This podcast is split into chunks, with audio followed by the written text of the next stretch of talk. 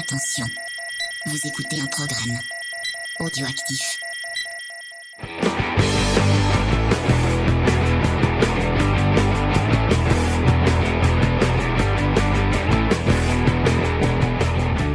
Salut à tous et bienvenue dans Comics Discovery, l'émission qui vous fait découvrir le monde merveilleux, magnifique et sémillant du comics.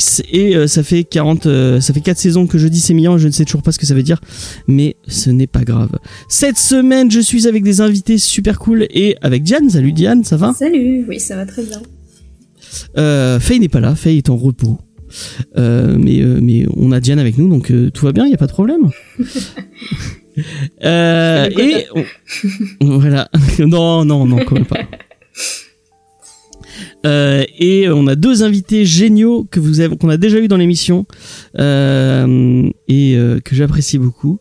C'est Nico et Jules. Salut euh, Nico et Jules ou Julie et Nico, comme vous voulez. Coucou. Coucou, salut. Salut Ça va bien? Ça va impeccable, c'est la patate Très très bien. J'adore t'entendre comme ça, Nico. Non mais je, je suis... Alors, juste, je suis trop joyeuse d'être ici, parce que déjà j'adore l'émission, et puis euh, je suis content qu'on parle de ce titre euh, en particulier. Et, euh, et puis, euh, et puis bah... euh, c'est le- c'est c'est le panard, quoi. J'ai- Je me suis occupé de mon jardin cet après-midi et tout, c'était mortel. J'ai trop la patate. Voilà, Ok. Bon, Jules, c'est une autre histoire, je crois, hein, parce qu'il s'est occupé plutôt de, de sa machine à laver. tout à fait. Oula, oula, oula. Il s'est occupé de sa machine à laver, tu sais. C'est-à-dire que la machine Ah, ça- à laver a, a- a trouvé de bon ton de me lâcher en plein confinement. Donc, autant vous dire que ça a été festival. Et, et alors, pour la petite histoire, euh, dans l'épisode Je raconte ma vie, euh, je me suis rendu donc euh, au magasin avec ma, mon ancienne machine dans la voiture euh, parce qu'ils sont censés reprendre euh, les anciens équipements euh, que tu as et voilà. Ouais. Sauf que quand je suis arrivé, il m'a dit mais monsieur, on reprend pas votre machine. Et je dis, pardon. Tu t'es baladé, tu lui as Et- fait un petit non, tour. mais- là. ah non, attends. Et du coup, le mec, je lui dis mais moi je sais pas si les deux rentreront dans la voiture quoi. Enfin, je dis moi je vous la laisse sur le parking quoi. Et, et au final, euh, donc le, le mec après voilà, il était de, de bonne foi, il dit bah non, euh, nous on nous les reprend pas, donc on peut pas les reprendre. Je dis juste bah vous auriez pu le mettre sur votre site quoi, tu vois. Euh, si- forcément que si on me l'avait dit, je serais pas venu avec, je me serais pas gavé à la montée dans la. Puis je veux dire, une machine à laver, c'est pas un sèche-linge quoi, tu vois. Et le, le- à le foutre dans la voiture. Et euh, il- donc le mec était de bonne foi, il m'a dit écoutez, si les deux ne rentrent pas, on vous la prendra. Donc, je priais un peu euh, pour Pour que ça ne rentre pas. que ça ne rentre pas. Et je te garantis que le mec, après avoir euh, m'avoir dit ça, il a dû raccrocher et dire à, à son commis euh, bon par contre tu te démerdes comme tu veux, mais il faut que les deux rentrent, tu vois, parce que il s'est démerdé comme un sac mais les deux sont rentrés. Donc euh, je, suis Ah, rentré, je suis rentré avec ma machine. Du coup, tu vas pouvoir l'envoyer à la déchetterie. euh, Et voilà. Et donc Alors, là, tu- vous l'avez essayé la machine? Ou... Au moins, elle est déjà oui oui, on la essayé, ça Vous roule. avez fait une course Et non, entre les non, non, non, non. Et la vieille, elle est devant chez moi, elle est même pas rentrée dans la maison. Ah tu. Je l'as foutu sur le les, tu l'as foutu sur les hortensias, non, c'est ça, hein Ah, juste à côté. Ah. Juste à côté. J'attends que ça explose. Tu pourras la mettre derrière la- derrière l'église si tu veux. Peut-être Euh, donc euh, après ces histoires de machine à laver, merci merci Jules de nous partager ça avec nous. Euh, on va partir sur les news plutôt comics parce qu'a priori les gens sont là pour ça. putain. J'aurais adoré que tu fasses une news machine, tu vois. La nouvelle Bella Vita. ça aurait été trop beau. C'est quoi la marque de ta machine C'est Bella Vita. n'existe pas. Bella Vita. Non. voilà. Ah c'est si, je crois que c'est si, Bella si, Vita. si, si, si, si, si, si, si, si. Voilà, euh, Euh, 6 kilos, euh, 1200 tours minute, enfin, une, bonne bête. une- D'accord, bah, c'est vachement bien. Euh, N'hésitez pas à m'envoyer euh, vos des photos Des de, photos de machine. de machines à laver. Je les transmettrai à Jules avec plaisir. Et on fera euh, lave-linge avec Discovery peut-être un jour. Euh, donc euh, j'avais une news plutôt euh, j'ai- en, la lisant je me suis dit est-ce que je l'ai dit la semaine dernière? Je ne sais pas donc bah je le redis au cas où et pas si je l'ai déjà dit vous aurez la news deux fois et bah ce sera pas grave. C'est Diamond Comics donc Diamond Comics je pense que tout le monde sait ce que c'est et pour ceux qui ne sauraient pas bah c'est un peu le gros le bah, le distributeur de comics aux États-Unis. Celui qui a le monopole pratiquement. Donc qui qui avait fermé ses portes suite au Covid-19 et qui réouvre euh, enfin qui re- reprend la, distribution de, nouveautés à partir du 20 mai 2020 Donc bah le la le le, le merde, excusez-moi. Les sorties de comics peuvent reprendre aux États-Unis, donc euh, bah, ça veut dire que ça va reprendre un peu aussi en France, euh, tout doucement, tranquillement. Et c'est plutôt euh, c'est plutôt des bonnes nouvelles. Et euh, je vais associer cette nouvelle avec le fait que euh, je vais faire encore une fois un peu de pub à nos chers amis de Easter Egg à, Mon- à Montpellier. Ça va faire plaisir à Diane. Euh, qui vont euh, qui aussi rouvrent leurs portes bah, comme comme tout le monde le 12 mai mais si vous voulez ils font du click and collect à partir du jeudi enfin ce jeudi là donc c'est le 7 vous pouvez faire du click and collect avec eux sur les réseaux sociaux si vous voulez récupérer des goodies euh, des gunpla ou même des bouquins euh, puisqu'ils peuvent euh, ils ont je crois que leurs leur, fournisseurs ont rouvert. Donc bah allez-y et puis filer du fric un peu à des à des petits à des petits à des petits libraires indépendants. Ça leur fera plaisir du coup je sais pas est-ce que vous aviez présenté la dernière fois? Parce que du coup euh, maintenant à chaque fois euh, qu'on reçoit des invités on leur demande de nous présenter euh, bah, la, la librairie où ils vont euh, pour euh, pour que bah, les gens qui sont dans leur coin euh, sachent où aller où c'est qu'il y a des gens sympas pour acheter des comics et je ne sais plus si vous aviez parlé de votre librairie Ah, on n'arrête pas d'en parler. Mais euh, chez toi, ici, euh... ouais ouais ouais Ah, je m'en rappelle plus. Mais c'est vrai Bah, qu'on n'arrête pas d'en parler, nous, de notre côté. Mais, euh, bah, si, on va en dire deux mots. Euh, on, on va, nous, on va avec Jules, surtout à Amiens, chez Bulle en Stock. euh, dont on parle tout le temps, que ce soit sur les réseaux ou dans nos émissions. Euh, donc allez-y, ça se trouve dans le centre-ville d'Amiens, c'est super bien situé. Euh, je vais laisser Jules en dire plus. Moi, je vais, j'habite pr- près de Compiègne, donc euh, je vais aussi euh, dans la librairie des signes, euh, qui est au centre-ville de Compiègne aussi. C'est une librairie généraliste, donc il n'y a pas que du BD, que de la BD et du comics. Il y a aussi romans, il y a un peu tout qui concerne euh, littérature, bouquins, machin. Elle est super bien foutue. Ils ont agrandi leur rayon BD, comics, manga euh, dernièrement. Et euh, je pense que la semaine prochaine, si je peux, parce que nous on est dans une zone rouge en termes d'épidémie. ouais. Bon, je sais pas si je pourrais me déplacer euh, euh, quand même la semaine prochaine, on verra bien. Mais j'aimerais bien y aller, ouais. Ouais, ouais, ouais. Et je conseille à ceux qui sont autour de Compiègne la librairie des signes ou à Amiens, Bulle en stock. ok et toi mon cher Jules Bah du coup oui effectivement Bulle en stock c'est une, c'est une alors c'est une très vieille librairie mais euh, en fait on a un peu une histoire commune c'est-à-dire que donc c'est une très vieille librairie euh, et tu es d'Amiens une très vieille personne non mais connue reconnue je veux dire et puis euh, donc elle fait euh, Ah, tu, man- es, tr- tu es reconnu. C'est vrai qu'il est- manga bande dessinée et, et euh, comics C'est c'est insupportable parce que quand on se balade à Amiens avec lui, euh, on est arrêté tous les mètres parce qu'il est. mais arrête Ah, mais c'est toi qui aimes pas Quartier Lentin c'est le vieux c'est- ça. et, euh, c'est ça.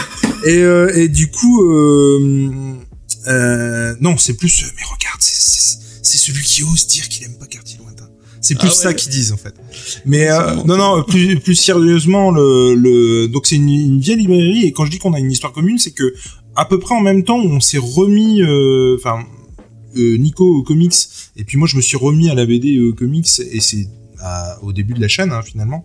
C'était euh, moi je m'étais remis aux comics un petit peu avant, mais ça a vraiment euh, pris euh, du sens et puis euh, de l'ampleur au moment où on a créé la chaîne.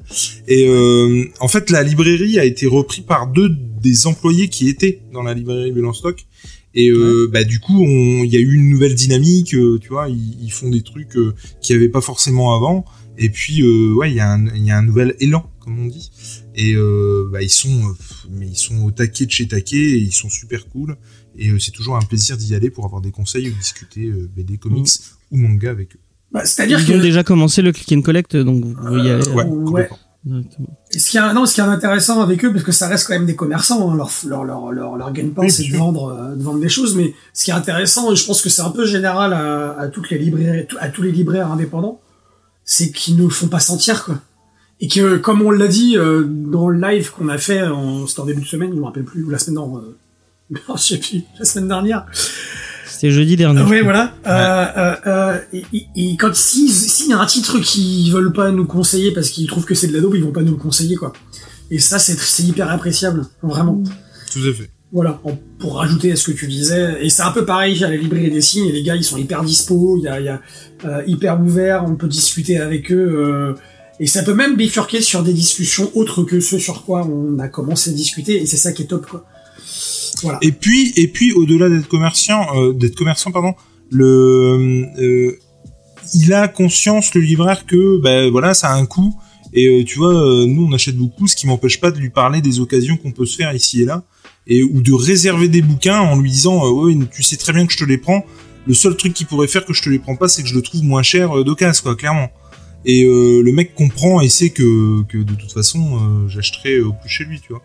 Mais euh, il y, a, y a ce côté, euh, euh, oui, il peut comprendre parce que lui-même est un passionné et que bah forcément que si Mhm. tu trouves un truc d'occasion euh, et à neuf, euh, tu vas pas aller euh, l'acheter neuf, c'est logique aussi quoi.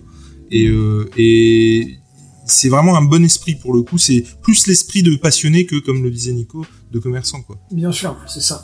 Pur et dur je veux dire. Parce que Ouais. C'est normal qu'il soit commerçant aussi. Oui, bien sûr. Ça leur gagne pas. hein. Et je, je peux que pro- pousser les gens à aller euh, écouter votre live de la semaine dernière où vous avez, euh, vous avez mis en avant euh, bah, ce qu'il y a de mieux chez, chez, chez les libraires.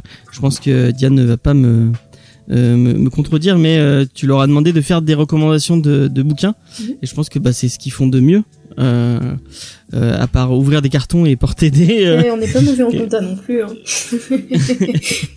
Il y a- euh, je voulais juste, excusez-moi, faire un petit, une petite parenthèse par rapport à ce qu'on ce qu'on dit sur la librairie indépendante, et j'ai complètement zappé d'en parler pendant le live, c'est qu'il existe un site internet qui s'appelle librairieindépendante.com, euh, sur lequel, c'est un moteur de recherche en fait de librairie, et il y a euh, un millier de librairies qui est de librairies indépendantes qui euh, qui sont répertoriées sur ce site, et donc on- si on veut savoir euh, si un titre est chez notre libraire ou le libraire le plus proche, on tape le titre avec une géolocalisation et ça nous donne en fait tous les titres de la librairie la plus proche à la plus lointaine. Si le titre en question est disponible Ah, ou pas. cool ça.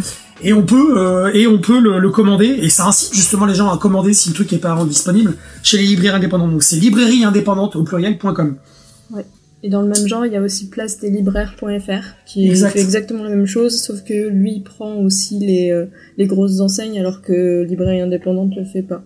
Mais euh, bon, c'est pas, enfin, c'est un détail. Mais du coup, euh, ouais, ces deux sites-là, c'est super parce que du coup, ben, ça, ça permet d'éviter Amazon et Totalement. les autres trucs comme ça. Et ne pas filer ses sous à Jeff Bezos qui n'en a pas besoin.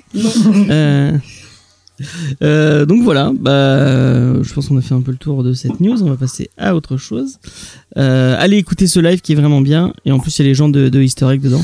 Euh, faut que j'arrête de faire du prosélytisme. Ah bah non, vas-y hein, attends. Euh, j'ai demandé à, à, à, à Noémie si c'était pas trop. Elle m'a dit tant que c'est sincère, ça va. Donc bah, bah, je vais continuer alors. je vais continuer. Euh, on parlait de d'occasion cool et bah c'est Delcourt qui donne euh, une une, une, une, une occasion très très très cool. Euh, bah, à tel point cool que c'est gratuit. Euh, donc euh, si, si vous savez plus quoi lire et si euh, vous avez pas euh, et si vous avez accès à une euh, à une des plateformes où vous pouvez disposer de, de bouquins donc bah je enfin Isneo Comixology euh, Kindle Apple Book Kobo tout ça. Sachez que Delcourt a mis à disponible à, à disposition gratuitement une vingtaine de titres de leur catalogue. Et il y a des trucs très très très cool dans le lot euh, bon je vais pas vous faire euh, je vais pas vous faire le, le, lot de tout ce qu'il y a mais euh, déjà, bah il y a Hellboy, le, premier tome. Voilà quoi. Si, si vous avez jamais lu Hellboy, bah lisez, Hellboy. Il y a le premier tome de Spawn, qui, si vous l'avez jamais lu, je pense que ça peut être une une petite porte d'entrée vers un vers un truc cool parce que Spawn, c'est c'est quand même sympa. Euh, Il y avait Hunten, euh, je sais pas comment tu le prononces. Euh, Hunt. Hunt de de Greg Capullo et je sais c'est McFarlane. c'est Mac-. McFarlane Ouais ouais. Je crois que c'est la même équipe. Kirkman, McFarlane, euh, Capullo, je l'ai sous les yeux là. Ok. Moi j'avais pas trop aimé. Enfin les dessins sont jolis mais après le le, le truc m'avait pas trop parlé. Euh, Il y avait Stranger in Paradise de Terry Moore. Euh, si vous avez jamais lu Stranger in Paradise, là c'est la première intégrale, euh, donc vraiment ça vaut le coup. Stranger in Paradise c'est vraiment très très très très bien. Et, et je crois que les suivantes sont à 4,99. Oh ça va, Ils se font- c'est c'est cool. carrément. Monstress dont on avait parlé dans l'émission, euh, bah, de Stranger in Paradise aussi on en avait parlé dans l'émission. Monstress si vous aimez bien le dessin un peu euh, un peu euh, japonisant et euh, les ambiances, vraiment un- une ambiance d'Asie, euh, vous allez vous allez kiffer. Moi, j'avais vraiment adoré euh, ce tome 1. C'était, c'était très très cool. N'hésitez pas à m'arrêter hein, s'il y a des titres dont vous avez envie de, de souligner un peu euh, le, le, le- euh, la, la qualité, ça, ça fera plaisir. Euh, bon, Walking Dead tome 1, bon, euh, voilà. Walking Dead, quoi. Moi, j'aime pas Walking Dead, donc... euh, Oui, non, mais d'accord, mais c'est drôle, quoi. Le mec fait la liste, puis il a ce... Bon, bon, Bon, bah, voilà. Non, mais c'est un incontournable. Enfin, c'est cool qu'ils le mettent parce que ça va faire plaisir à plein de gens. euh, et puis, euh, euh, moi, je, moi, je préfère. Bah, je- de Kirkman, je préfère Invincible que Walking Dead. Ça me parle plus, c'est plus mon délire. Euh, si vous avez pas lu. Invincible, euh, qui est dispo aussi, euh, le premier tome. euh, moi, j'aime beaucoup Invincible. C'est une chouette relecture des euh, euh, bah, du jeune super héros. et ça amène des trucs, des trucs sympas.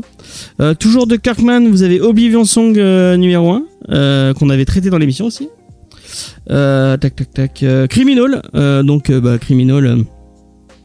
Ed Brubaker et Sean Phillips, je crois, Oui, oui, c'est si ça. je dis pas de conneries. C'est ça, c'est ça. Bah les trois derniers titres sont deux, je crois, puisqu'il y a Kill or Be Killed dont on avait parlé, qui est aussi du même duo. Et Velvet, euh, bon bah je pense que, vous voyez Sean, vous voyez euh, pas Sean Murphy, vous voyez, euh, vous voyez Brubaker et euh, Sean Phillips, oui c'est ça que c'est, Mmh, non, c'est ça. Euh, et bah vous lisez parce que c'est forcément génial. euh, bah, pour l'instant j'ai jamais été contredit, donc euh, j'at- j'attends la personne qui viendra me contredire et qui me dira que Brubaker sur du polar c'est nul. Je pense qu'il faut se lever tôt pour pouvoir penser ce genre de choses. Est-ce que vous avez vous avez un truc à dire sur sur tous ces tous ces, ces trucs chouettes à Ah, lire part qu'on a tout chopé, nous. Hein. Bah, c'est-à-dire que toutes les offres qu'il y a eu euh, en numérique, alors moi j'ai que ce soit BD, BD jeunesse ou comics, euh, effectivement, on, est- euh, on a tout chopé. Et là, il y a du bon. Et, et moi, j'ai envie de me faire euh, Corum. Ah j'ai j'en ai je n'ai pas entendu Michael parler. Moorcock, ouais, c'est dans le dans l'offre Delcourt. J'ai vraiment envie de me faire ce titre parce que le, le pitch me, me dit bien et euh, l'univers aussi. Donc, euh, je vais essayer de me faire ça et pourquoi pas acheter la suite, je sais pas, je vais voir. Mais, mais là, pour le coup, euh, Del, Delcourt, je trouve que. Alors, il y, a- plusieurs hein, maisons d'édition comme ça qui ont fait des offres. Il y a euh, notamment Urban qui a euh, filé des chapitres, et des premiers chapitres et des premiers tomes euh, euh, gratuitement. Euh, Il y, a, Panini qui, euh, lui, la seule offre, euh, à ma connaissance, attention, qui, qui, les fait, c'est euh, bah, les tomes 1, uniquement des tomes 1, donc il n'y a aucun one-shot, je crois, 2,99 Ouais, si c'est ça, ouais, c'est ça. Mm, mm. Euh, là, euh, sur Delcourt, on est quand même sur du euh, premier tome gratuit. Donc, comme tu le disais, une vingtaine de tomes. Et franchement, les tomes sont pas dégueux. Il y a Farm euh, aussi. Euh, Et et non mais les, les deux, trois d'après sont à Putain, mais pour lui 1,99. couper la parole, c'est c'est c'est horrible. Je, je voulais juste dire, c'est des tomes, c'est des tomes, mais oui, il y a l'intégrale de, de Stranger in Paradise, de Stranger in Paradise, et c'est un, ok, c'est un tome 1, mais c'est une intégrale, donc le Bah, truc. C'est-à-dire euh, qu'on a souligné avec Jules, c'est que Stranger in Paradise, ça fait 650 pages, quoi. Ouais, voilà. Et euh, c'est ça qui est énorme, c'est offert, quoi. Alors que c'est 35 balles en numérique, euh, et ce que tu te dis, putain, c'est... Ouais. Non, mais c'est surtout que les trois d'après, à part Stranger in Paradise, puisqu'effectivement c'est des plus gros pavés, Mhm. sont à 1,99 et du coup sont quand même euh, bien abordables, quoi. C'est super cool, c'est super cool. Moi, je trouve ça vraiment, vraiment, vraiment très cool.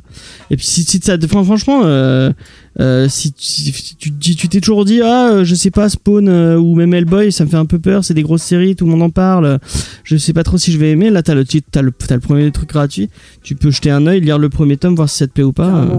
c'est, c'est vraiment un moyen de se dire, euh, Bah, Moi, je- et- et puis un tome de Spawn, euh, tu perds 15 balles. Un 15 balles, le, le tome de Stranger in Paradise, euh, aussi bien soit-il, euh, tu prends le risque à 49 balles. Hein. Donc, euh, Ah, Spawn, c'est 28 balles, hein, euh, vois. là, chaque intégrale. hein. Ah non, mais en, en numérique, euh, peut-être que c'est moins cher en numérique, effectivement. non, mais là, c'est les petits, je crois. hein. Excusez-moi. C'est les volumes 1, euh, ils sont ils sont petits, je crois qu'ils font euh, ils font bah c'est la taille d'un d'un d'un d'un truc de Panini quoi, un, petit. Ah, le. Spawn, il fait 280 pages, hein, le, le tome 1. Ah, celui qu'ils mettent là? Ah ouais, Ouais, putain, je ouais, croyais que c'était des plus trucs plus gros. Et après, ça passe en numérique à... C'est 11 balles, ouais, le tome. Putain, putain, OK. OK, bah je dis de la merde pour changer.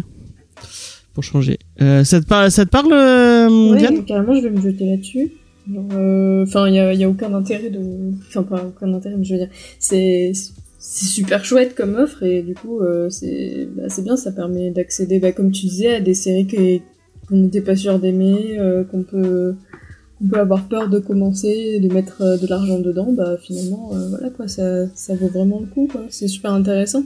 Et par rapport voilà aux autres éditeurs euh, qui mettent les trucs à 1 euro ou quoi, bah là au moins ça permet de de se faire une vraie idée quoi.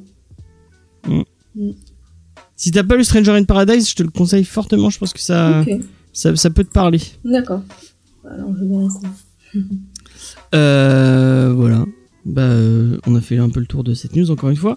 Euh, allez, euh, allez faire un. un... et Qu'est-ce qu'il disait, Fondu Non, attends, attends, attends. non, bon, bref. Euh, je disais la, la reste de la news, mais non, il y avait rien de, de spécialement. Euh, ouais. Bah, c'est c'est vraiment cool. Vraiment, euh, Delcourt, bravo. Vraiment. Euh... Ouais. Même si vous répondez pas à mes mails, et bah, je, je vous aime quand même. Non, après, après, même si c'est cool, euh, et on le sait tous autour de la table là, euh, faut pas, on n'est pas naïf, on sait que il y a, il y a- il y a quand même, c'est pas innocent. Le tome 1 est gratuit, ils perdent pas grand chose parce que ça reste du numérique. Oui. Et c'est, un, c'est un, enfin comment dire, c'est, euh, un appel du un pied pour. c'est ça, ouais, allez, euh, c'est pour que les gens puissent a- acheter la série après et tout. Exactement, ouais. Mais- comics, euh, ils ont le mérite de le faire. ouais, ouais, ouais. C'est clair.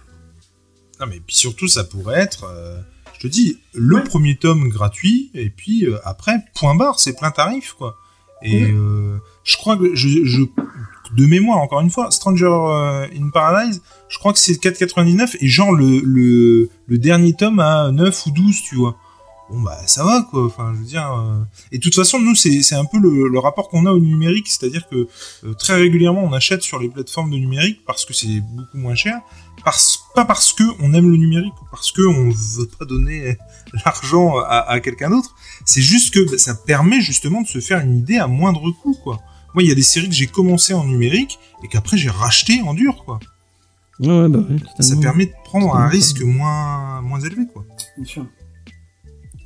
Euh, et on va continuer dans les, euh, dans les, dans les, dans les bons plans, puisque c'est Urban Comics euh, qui annonce 10 titres cultes, enfin cultes. Alors, on va, on va mettre des gros guillemets à culte, puisque dans le lot il y a des trucs que je déteste. Euh, à 4,90 euh, pour juin 2020. Euh, et euh, bah, je suis vachement étonné parce que euh, il y, a, y, a, y a des titres. Enfin, euh, Batman Moon Knight de Sean Murphy, euh, mais il, ça, ça c'est sorti il y a un an. Et ils, ils, ils mettent déjà ça à 4,90. euh, et enfin, vraiment, je trouve ça, je trouve ça hallucinant, quoi. Alors qu'ils, enfin, ils, ils, ont peut-être pas fini leur beurre encore sur, euh, sur, euh, sur le truc. Donc, euh, je trouve ça euh, vraiment, euh, vraiment fou. Euh, Il y, a, y a même d'autres titres comme, euh, où c'est que je l'ai vu. Euh, Batman, Batman, Batman, Batman. Il y a, oui, Batman Silence, voilà, c'est ce que je disais. Le récit incontournable de, de, de Jeff Lubb et de Jim Lee, euh, qui moi, euh, dans ma tête, c'est un gros euh, récit Ouais, quand même. ouais, ouais. Euh, un gros récit comme ça à, à 4,90, c'est c'est fou. euh. Qu'est-ce que qu'est-ce que ça vous euh, qu'est-ce que ça vous évoque euh, à vous? Allez-y, allez-y. Ouais, non, moi, euh, bah, euh, ouais, je sais pas, je- j'avoue que j'ai un peu de mal à, à me positionner là-dessus. Ouais, c'est c'est un peu étonnant, mais en même temps, euh, ouais, je sais pas si c'est pour faire un appel ou, enfin, je, Ouais, je pense que c'est vraiment pour le, nu- les nouveaux lecteurs quoi. Bah, ouais, c'est- hein. d'autant plus étonnant qu'il y a certains titres, c'est pas des one shot. Et, euh, Ouais. et euh, si on veut, euh, enfin je veux dire, euh, quand on est puriste entre guillemets de, de- des comics, on aime bien avoir euh, tous les titres dans la même collection, le même, di- même, même design, pour que ça fasse joli dans la bibliothèque. Et là, j'ai l'impression que c'est euh, l'édition, que ça va être du soft cover, Mm. et que les, les, les, les, les- le, package, le, le packaging, le, le, le design de, de chaque chaque titre sera différent de, de la série, des séries habituelles. Donc, euh, est-ce que c'est pour, euh, comme on disait, euh, faire un appel et puis que les gens se lancent dans les séries euh, plus tard Ça c'est clair, mais ouais, j'arrive pas à voir un peu le, comment dire, le, pourquoi du comment quoi. Qu'est-ce qu'on va trouver dans ces titres quoi Vraiment, ce, qu'on- ce que, ce que vous disiez en off tout à l'heure, est-ce qu'on va trouver l'intégralité de ces titres ou juste euh, un peu édulcoré comme chez Eagle Moss quand ils reprennent euh, les, les, les, les super héros d'ici ou alors Batman, c'est un peu c'est un peu euh, filtré, ils mettent pas tous les chapitres. Je sais pas. Ah ouais C'est, euh, Oh, c'est dégueulasse. bah, il y a certains trucs, ouais, par exemple, moi je suis, je suis abonné à la, tie quoi. je suis, un- je suis abonné à la légende de Batman et euh, j'ai reçu dernièrement tous les, enfin le, le, le- comment le Nomasland Ouais. et qui est en 5 tomes, je crois, ou 6 tomes euh, chez Urban, et là il est qu'en 3 tomes euh, dans la collection Eagle Moss, donc euh, Ah ouais, ils virent les tie et les trucs un ouais, peu. ouais, je pense que voilà, c'est ça, exactement. C'est con parce que des fois, ce que t'as le mieux dans, dans un event comme ça, c'est les euh, ouais, arrive. c'est, c'est dommage. C'est dommage. Euh, ouais. Ça, te- ça t'évoque quoi, Rolio? Bah moi pour le coup, euh, alors c'est très bizarre parce que le, effectivement comme on disait tout à l'heure, la question à se poser c'est qu'est-ce qu'il va y avoir dedans? Si c'est euh, du tome 1 euh, pour euh, de l'appel effectivement à ce que t'achètes le tome 2 et voilà, c'est clairement effectivement comment en, en pensant d'abord au pognon quoi. Et mais moi là où je suis sceptique et alors par contre j'a- j'adore l'idée si c'est le cas attention. hein. Mais j'adore l'idée si c'est le cas. Euh, c'est, euh, tu vois, quand il parle de Red Son, est-ce qu'il y a l'intégralité de Red Son Tu parlais tout à l'heure de White Knight, est-ce qu'il y a l'intégralité de White Knight? Parce qu'il y a des tomes 1, et ça, bon bah voilà, c'est indéniable. Moi, par exemple, chez Eagle, chez Eagle Moss, en l'occurrence, j'ai Silence qui est en deux tomes. Euh, est-ce qu'ils vont prendre cette maquette-là? Du coup, il y aurait qu'un tome de Silence? Tu vois, je, je suis vraiment très curieux de, de voir ça. Par contre, au niveau, par exemple, du, du White Knight, clairement, pas se le cacher, ils en ont vendu des caisses Oui, que bah ce oui. soit en couleur ou que ce soit en, en noir et blanc, des caisses.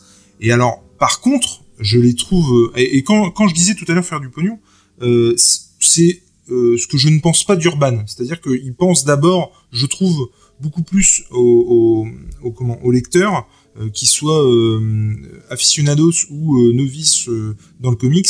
Je trouve, moi, qu'au niveau de l'édition, ils pensent d'abord aux lecteurs plutôt qu'à faire de- du pognon. Même si, encore une fois, c'est des commerçants aussi, hein, faut pas se leurrer Oui, bah oui, mais mais euh, s'ils arrivent, ça c'est d'une extrême intelligence. Si en juin ils arrivent à filer pour 5 euros euh, le tome euh, entier, le one shot de qui est en 6 numéros je crois, de White Knight, c'est un boulevard pour Curse of White Knight. Alors là, Oui, c'est vrai. je peux te J'y avais, garantir j'y avais pas pensé. que euh, les, chi- les chiffres qu'on atteint, euh, parce que le, le premier fait toujours euh, plus que le deuxième, j'ai envie de dire, même s'il est très bon, s'ils arrivent à, à faire ça, je peux te garantir que les, les ventes de Curse of White Knight vont tout défoncer. Parce que là, t'as un one shot euh, qui, pour moi, est beaucoup plus complet et, et beaucoup plus euh, euh, chouette qu'un Red Son que j'aime bien aussi. Hein. Mais euh, et je pense qu'il va beaucoup plus parler euh, à, à- ne serait-ce que par le dessin, aux novices. Et euh, mais mais ils vont tout pulvériser sur Curse of White Knight. Moi, je trouve ça vraiment dommage, par contre. Enfin, tu, il y a un, dans, dans toute la liste, il y a un seul style Superman, et il faut qu'il foute Redson, quoi. Alors que c'est le, le titre qui, a le, enfin, qui parle le moins de, de vraiment, de ce qui est vraiment Superman, quoi. Ils auraient pu choisir un titre un peu plus, euh, un peu plus emblématique sur le personnage que, que, que celui-là, quoi. Après, il fallait aussi trouver un one shot reconnu et qu'ils ont rincé. Donc euh, c'est tu vois, c'est pas euh, c'est- parce que même ceux qui connaissent pas euh, beaucoup Superman connaissent ont déjà entendu Red Son.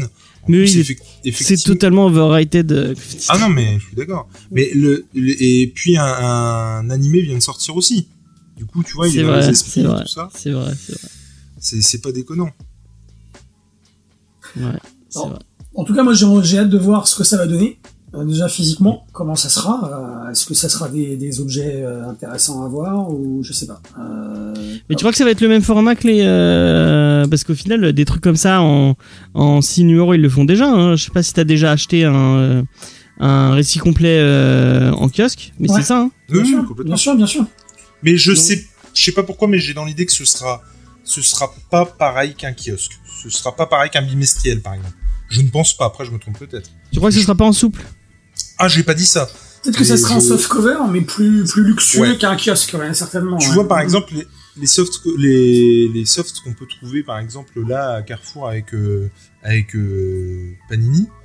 Euh, et en plus, tu vois que ce soit vendu en librairie, peut-être aussi chez Carrefour, ça, ça véhicule un autre message que Panini, je trouve. Et euh, si j'ai bien compris, hein, si c'est bien vendu en librairie. Ouais, mais, ouais. euh, mais du coup, ça véhicule aussi un autre message, je trouve. Et il faut qu'il s'aligne au moins sur ce que fait euh, euh, Panini. Et je trouve que au niveau de, de l'édition, de l'édito, et puis au niveau du, du comment dire, du, du rendu, euh, les, les trucs qui sont à 2,99€ de chez Panini sont loin d'être déconnants, tu vois. C'est pas vrai. Enfin, franchement, ça, ça va, quoi. Et... Ah, c'est vrai que t'en avais acheté, toi. Ouais. Et tu vois, tu fais une belle couve, euh, pour le coup, un peu plus comme les kiosques, là, tu vois, un peu euh, satiné. euh, euh, franchement, ça peut vraiment avoir de la gueule. hein. Et moi, tu vois, je sais que je vais. J'ai pas euh, Justice euh, d'Alex Ross, je vais l'acheter comme ça, Yep. pour le coup. D'Alex Ross. Ah, le, le- la promesse? Non, c'est Ouais, pas Justice? Ah, si, de Jim, ouais, ouais, ouais, ouais, ouais, ouais, je vois de quoi tu parles, ok. Ok, ok, ok, ok. Ouais, bah ouais. Moi non plus, je l'ai pas. Moi, ce qui me fait plaisir, c'est qu'il y a Wonder Woman de Greg Rucka et Nicolas Scott. Ça, c'est cool. Euh. Greg Rucka, c'est toujours, c'est toujours génial. Euh, ouais. Même le Harley Quinn, qui, euh, j'en, euh, je me dis, ah, enfin, j'en ai entendu du bien et j'aime pas trop le personnage, mais bon, à 5 euros, ça, ça vaut le coup d'essayer, quoi. Mais moi, ce que je comprends pas et ce qui m'interroge le plus, c'est que quand on en parle, tu vois, comme ça, c'est bien gentil. Mais si tu, tu, tu, tu regardes un petit peu les titres qui sont déjà vendus, euh, si on part du principe où il y a tout dans chaque, de ce qu'ils disent, Ouais. euh, tu vas acheter un truc à euh, 4,90, euh, celui d'à côté, il sera pas de la même épaisseur. hein. Et il vaudra 4,90 quand même. Et moi, c'est ça qui m'interpelle. Je me demande comment ils vont faire. Parce que je serais vraiment très étonné. Là, ça veut vraiment dire qu'il va y Peut-être qu'il y avoir... aura des bonus dans un que t'en auras C'est ça, déjà, déjà ils- je pense qu'ils vont squeezer par rapport aux éditions euh, normales, entre guillemets, ils vont squeezer tous les bonus, les intros, trucs comme ça, je pense. Il va y avoir juste le, juste le, le comics en lui-même, quoi. Oui, tout à fait. T'imagines, ils ressortent New Frontier comme ça À Et 5 tu, balles. et, et tu, et tu vois, euh, euh, au White Knight, moi je l'ai en noir et blanc. Et je me, Ouais, moi aussi. j'ai- C'est pas je me tâtais, j'ai dit plusieurs fois, notamment dans nos émissions, que je le racheterais en couleur. Bah, c'est à ce moment-là que je vais le racheter en couleur. hein. Je vois pas Mais moi, je l'ai, en VO et en VF en noir et blanc, et peut-être que, ouais, ouais, je sais pas. Je me tâte. En tout cas, c'est, cool. Je trouve que c'est, c'est une bonne. euh, Bon, même si on n'a pas de date pour l'instant et on n'a pas trop de plus d'infos, mais euh, ouais, bah j'ai. Enfin, si, si, euh, si l'édition est belle. Et euh... ah, vous avez raison, c'est, c'est, c'est un format souple. Ça a été confirmé par, l'éditeur. Donc euh, bah euh, bah ouais, j'ai, j'ai hâte de voir. euh, Et puis ça fait des super comics de plage quoi C'est tu vas à la plage, euh, t'as- moi ça fait toujours chier parce que dès que j'amène un comics à la plage, après tu, re- tu retrouves du sable de partout, euh, donc euh, bah, c'est une tannée et ça fait chier. Là, euh, tu prends ça, euh, tu, tu vas tu vas lire ton petit White Knight euh, au bord de la, les pieds dans l'eau, c'est parfait quoi. Ouais, et puis pour offrir aussi, si tu as quelqu'un autour de toi qui, qui sait pas quoi, ce qu'on disait tout à l'heure, qui sait pas quoi lire en comics, ça, ça peut être une bonne idée. Ouais, ouais, c'est une très c'est une très chouette idée. Non, c'est vrai. Euh, je, je, je ne peux plus, plus soyez. Euh, on va passer plus la parole à, à Rulio. Encore une fois, puisque c'est lui le fan. Ah, quoique, mais Nico aussi est fan, hein, peut-être. Euh, Le quartier lointain Non. ah oui, euh, oui, oui. Mais euh, non, on va pas parler de quartier lointain. On pourrait, mais, mais non. euh, C'était déjà assez douloureux comme ça. Euh, les gens, les- j'arrête pas d'en faire référence et les gens ils vont pas comprendre pourquoi on en parle autant. C'est pas grave, c'est y a pas de problème. Euh, Déjà, non, on va- Diane qui doit pas comprendre pourquoi on parle de quartier lointain. Si, hein. parce que je lui en ai parlé, je crois. Ah, d'accord. Ça va. je suis D'accord. au courant. C'est- tu as fait jaser dans la, dans la conversation de, de l'équipe. Vous vous rendez pas compte? Il aime pas quartier lointain Je crois que vous vous rendez pas bien compte. à quel point c'est une, une hérésie. Euh, non, on va parler de Foxboy, euh, donc Ah. le, le, le titre que je dénigrais avant de l'avoir lu, et une fois que je l'ai lu, et bah j'ai trouvé ça cool. Et D'ailleurs, c'est l'émission que j'ai fait avec Diane, donc Oui. Diane connaît, euh, Diane connaît. Ouais, ouais, ouais. Euh, et donc là, c'est euh, c'est euh, le Ulule de Comics Initiative, euh, nos amis de chez Comics Initiative, euh, dont on salue fortement le travail puisque le plus souvent, bah, c'est- assez cool ce qu'ils font. Euh, et en plus, c'est cool de de soutenir des petits éditeurs qui qui sont vraiment passionnés et qui font ça qui font ça vraiment pour pour la passion et pour mettre en avant des auteurs cool. Et donc là, c'est le comic, c'est le tome 2 et 3. Et donc c'était... euh, En fait, c'est des rééditions du, euh, de ce qu'il y avait chez Delcourt, non C'est ça? Oui, Ouais. tout à fait. Exactement. Et en fait, c'est le, il y a eu une, euh, ils ont reclassé le, enfin les numéros des tomes sont ont été, euh, ont été comme qu'est-ce que je voulais dire, ont été revus. C'est-à-dire que le tome 1 devient le tome 2, le tome 3 devient le tome, le tome 2 devient le tome 3. Et le tome 1 qui est sorti chez Comics Initiative euh, fait office d'introduction à ces deux tomes-là. Ok. Donc c'est des trucs que vous avez déjà vous euh, dans votre bibliothèque? Jules a déjà les, les tomes 1 et 2 de chez Delcourt.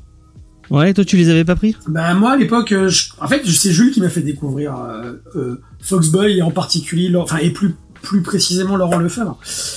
Euh, donc voilà, moi j'ai puis, puis quand j'ai voulu acheter les tomes 1 et 2 chez Delcourt, euh, ils étaient déjà plus édités, plus, enfin ils étaient en rupture et ils étaient, Ouais. on les trouvait à des prix euh, exorbitants. Donc euh, voilà, et je suis très content que la que la campagne Ulule se fasse, mais j'ai des petits bémols à à faire part, Ah, à vous faire Oui, part. euh, parce que dans notre notre petit groupe d'amis, donc qui parlent de comics, donc je vais pas je vais pas donner de nom, mais ça fait ça fait jaser.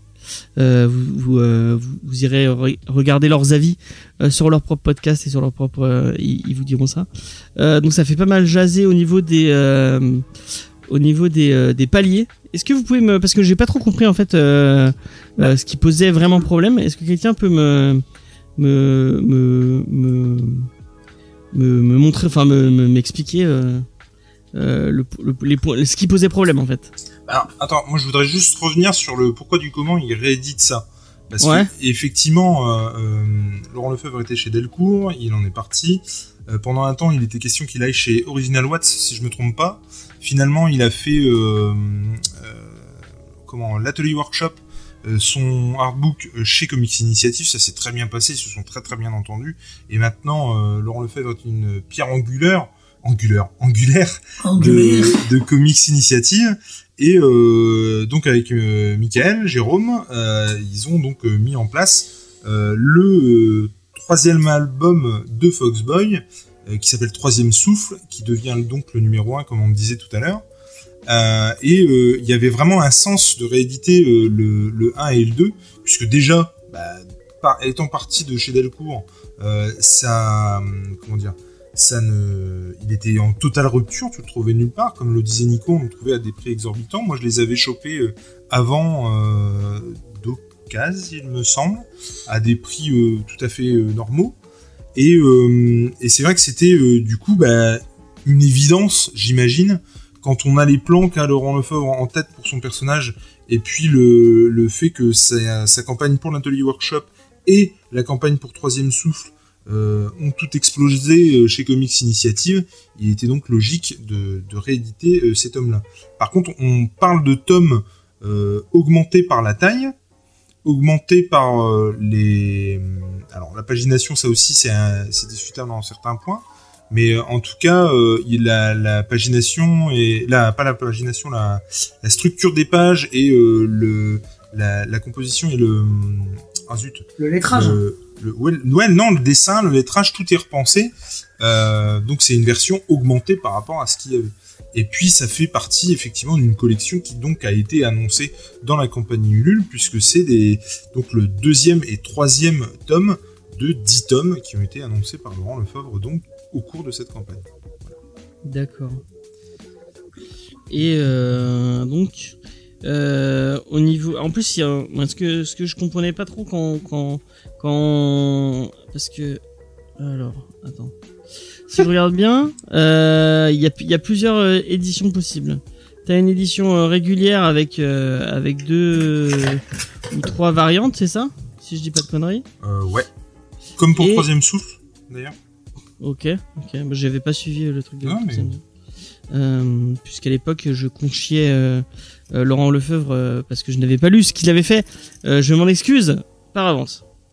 Euh, J'étais con et je me disais oh, tout le monde parle de lui parce que parce qu'il est français et que et je m'étais déjà fait avoir par un par truc comme ça où il y avait eu beaucoup beaucoup de hype autour d'un truc parce que c'était français et en final quand tu lis le truc tu te dis ah bah ouais mais en fait c'est enfin pas génial. Pourquoi tout le monde en parle autant? Et du coup je m'étais dit ah mais ça va être la même chose. Et finalement quand j'ai lu euh, troisième souffle euh, bah je me suis trompé. J'ai vu que maintenant c'était c'était peut-être plus intéressant que je ne pouvais le penser voilà je je je, je fais mon mea culpa euh, donc là je vois euh, au début il devait y avoir que le premier tome et euh, il fallait débloquer un certain palier pour avoir le troisième tome de parce qu'ils avaient pas forcément euh, ils avaient pas forcément les euh, la, la trésorerie pour faire les deux d'un coup c'est ça? Bah, en fait, euh, si tu me permets après, tu embrayeras Nico là-dessus parce que tu, pour le coup, t'as entre guillemets analysé la campagne beaucoup plus que moi à, à ce sujet-là. Mais euh, effectivement, le, le truc, c'est que donc, il a été annoncé depuis très longtemps qu'il ferait une campagne pour le euh, deuxième et troisième album. Ouais. Euh, que dans ces deuxième et troisième albums, il y aurait les deux albums seraient euh, augmentés, comme je vous l'expliquais tout à l'heure. Ça, on le savait depuis Belle Lurette, en fait. Euh, que ça allait être sous ce, sous ce, ce truc-là, quoi. Et, et donc, quand la, la campagne a été lancée, on s'attendait. Euh, les chiffres, là, je les invente, hein, je- j'en sais rien du tout. Mais que effectivement, à, euh, je sais pas, 20 000 euros, euh, 30 000 euros, j'en sais rien, les deux tomes soient validés euh, et que euh, on parte sur les deux tomes. Et Ouais. ça n'a pas été le cas. C'est-à-dire que là, j'ai pas les paliers sous les yeux, mais en gros, il y a effectivement, en fait, il y a deux campagnes dans la campagne. Euh, et moi, je partais du principe où, en gros, on pouvait voir ça euh, d'un œil, euh, bah, euh, ouais, ok, on comprend pas bien, c'est euh, c'est euh, deux, c'est deux trucs à l'intérieur de la campagne, mais pourquoi? Enfin, c'est un peu bizarre.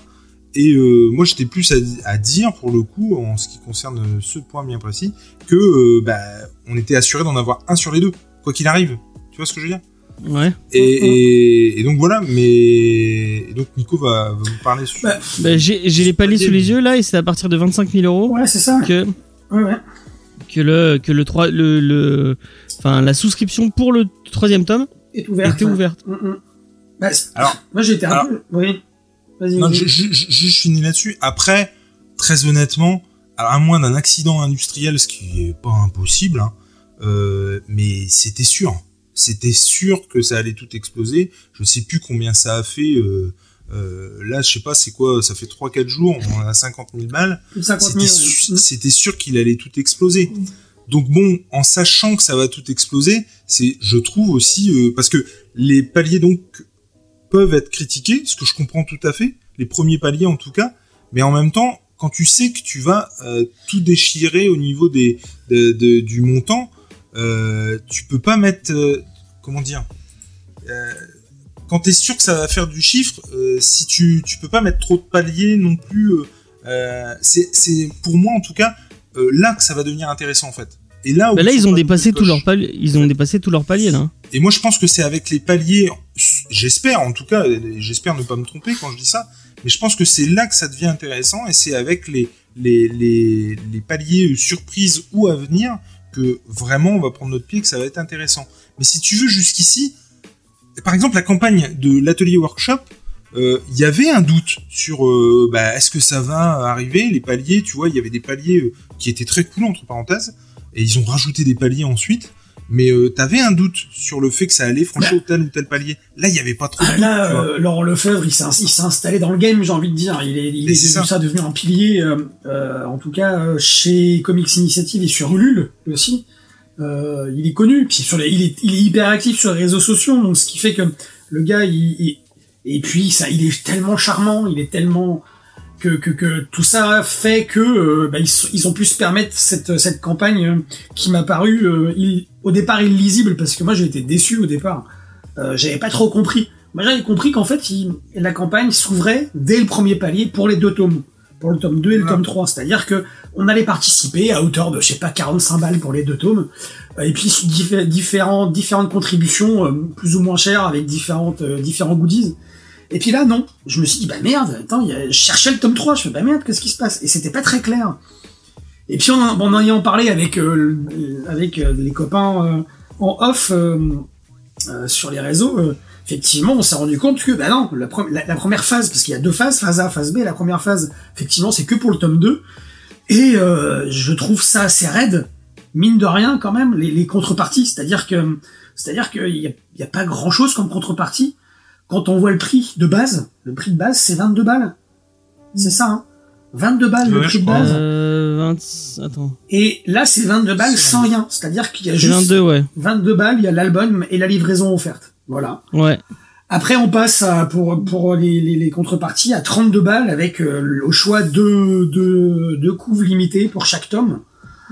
Euh, voilà, c'est c'est des beaux, c'est c'est du bel ouvrage, hein, j'ai envie de dire, parce que moi j'ai j'ai le tome 1 sous la main, c'est du c'est beau, c'est Voilà, c'est un bel euh, beau format, mais je trouve que ça fait quand même assez rush, 32 balles euh, pour un tome. Alors ouais, c'est une édition limitée, ouais, il y a, on a notre nom dans l'album, euh, il y, a, y a des contreparties, mais euh, les gars, euh, une carte postale, euh, c'est ce que disait un de nos copains euh, en off, une carte postale, un marque-page pour 32 balles, ça fait, euh, ça fait quand même rush.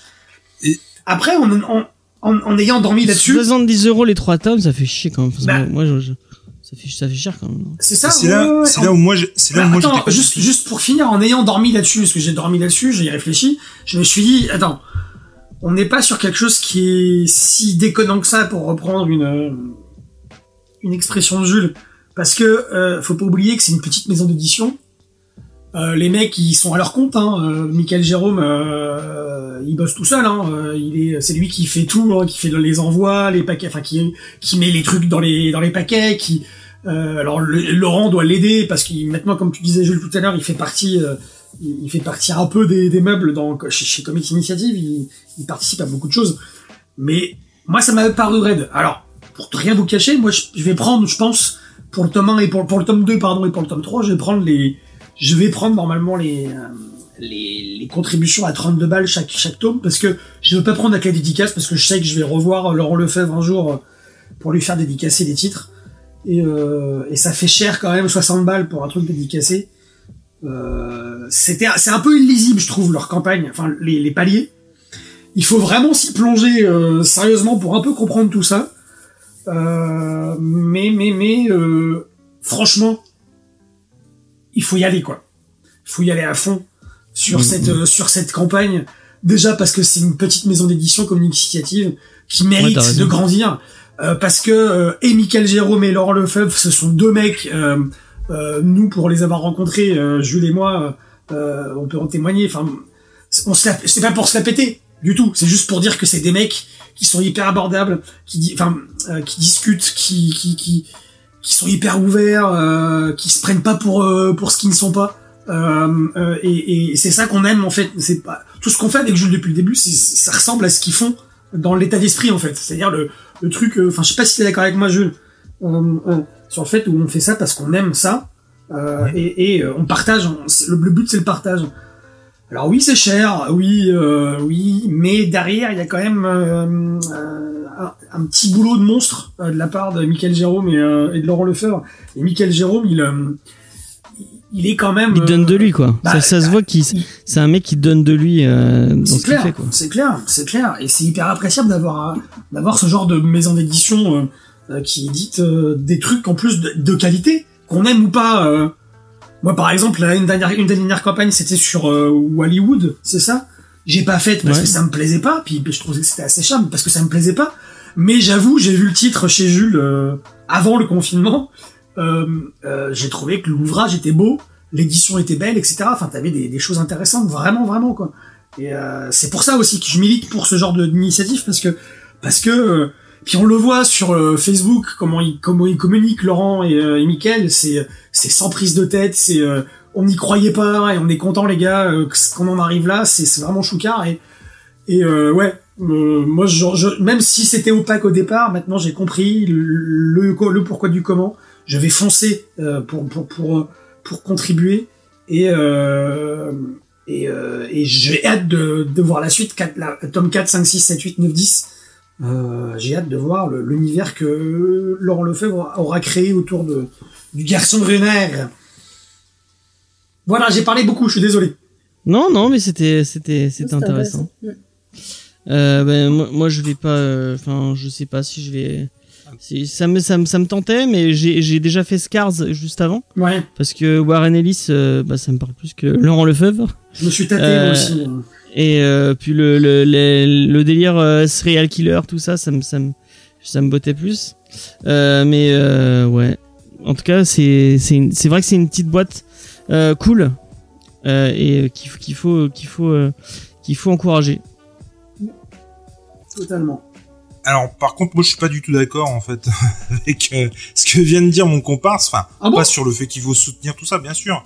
Mais euh, par exemple, le fait que ce soit Rush, moi, il y a, depuis le début, il y a un truc que je comprends pas quand on dit ça.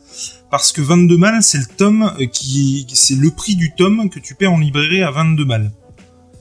Donc euh, tu, on peut pas dire que c'est plus cher par exemple qu'en librairie, tu vois. Euh, pour l'ouvrage que c'est, pour la maison d'édition que c'est, je trouve que c'est pas cher. Je trouve que soit ça vaut le prix, soit c'est pas cher. Mais je trouve que on peut pas dire que ce soit Ah cher. non, mais on, peut le, ce que- on peut le dire, mais moi je, je suis pas d'accord avec ça. J'ai dit que j'ai j'ai dit que c'était cher, mais euh, j'ai justifié après, tu vois, en disant que voilà, c'est c'est pas si déconnant que ça parce que le- il y a, il y a du boulot derrière, parce que c'est une petite maison d'édition qu'ils ont besoin de vivre et euh, c'est au premier abord en fait, c'est la première impression que j'ai eue. Maintenant, ça me le fait moins en fait. Quand tu vois que chez Delcourt, par exemple, Mm. son tome euh, valait à l'époque, hein, et depuis, on, voilà, il y a eu du chemin de fait, euh, il valait 15 euros. Là, ce qu'on nous propose, c'est un truc à 22 euros qui est augmenté par la taille et euh, par le, le contenu. Euh, là où, encore une fois, j'ai pas vu le, le truc.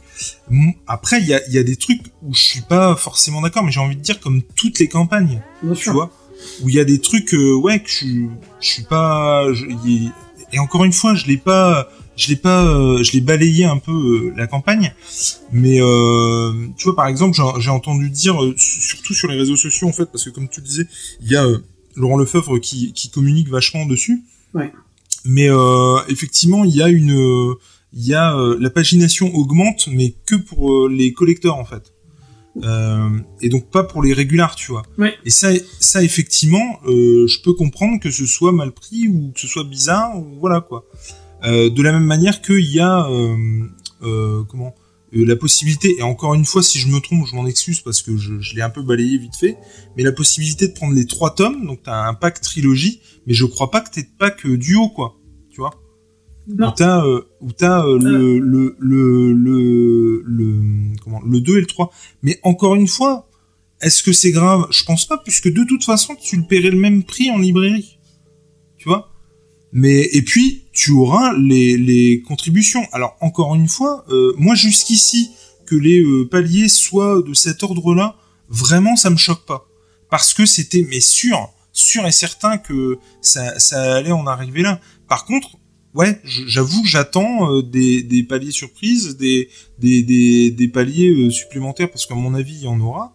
Mais, euh, mais voilà, moi, voilà, je. Puis je trouve que, franchement, 32 balles pour avoir une, une superbe couve, euh, genre euh, Strange ou, euh, ou Goupil, comme il les propose, ou même, comment. une édition limitée Mystérieuse Auvergne ou Pittoresque Bretagne, bah, je trouve pas que ce soit déconnant à 32 balles avec ton nom et puis une couve collector quoi. Il y a des magasins qui font des magasins ou des maisons d'édition qui font mais autrement pire que ça. hein.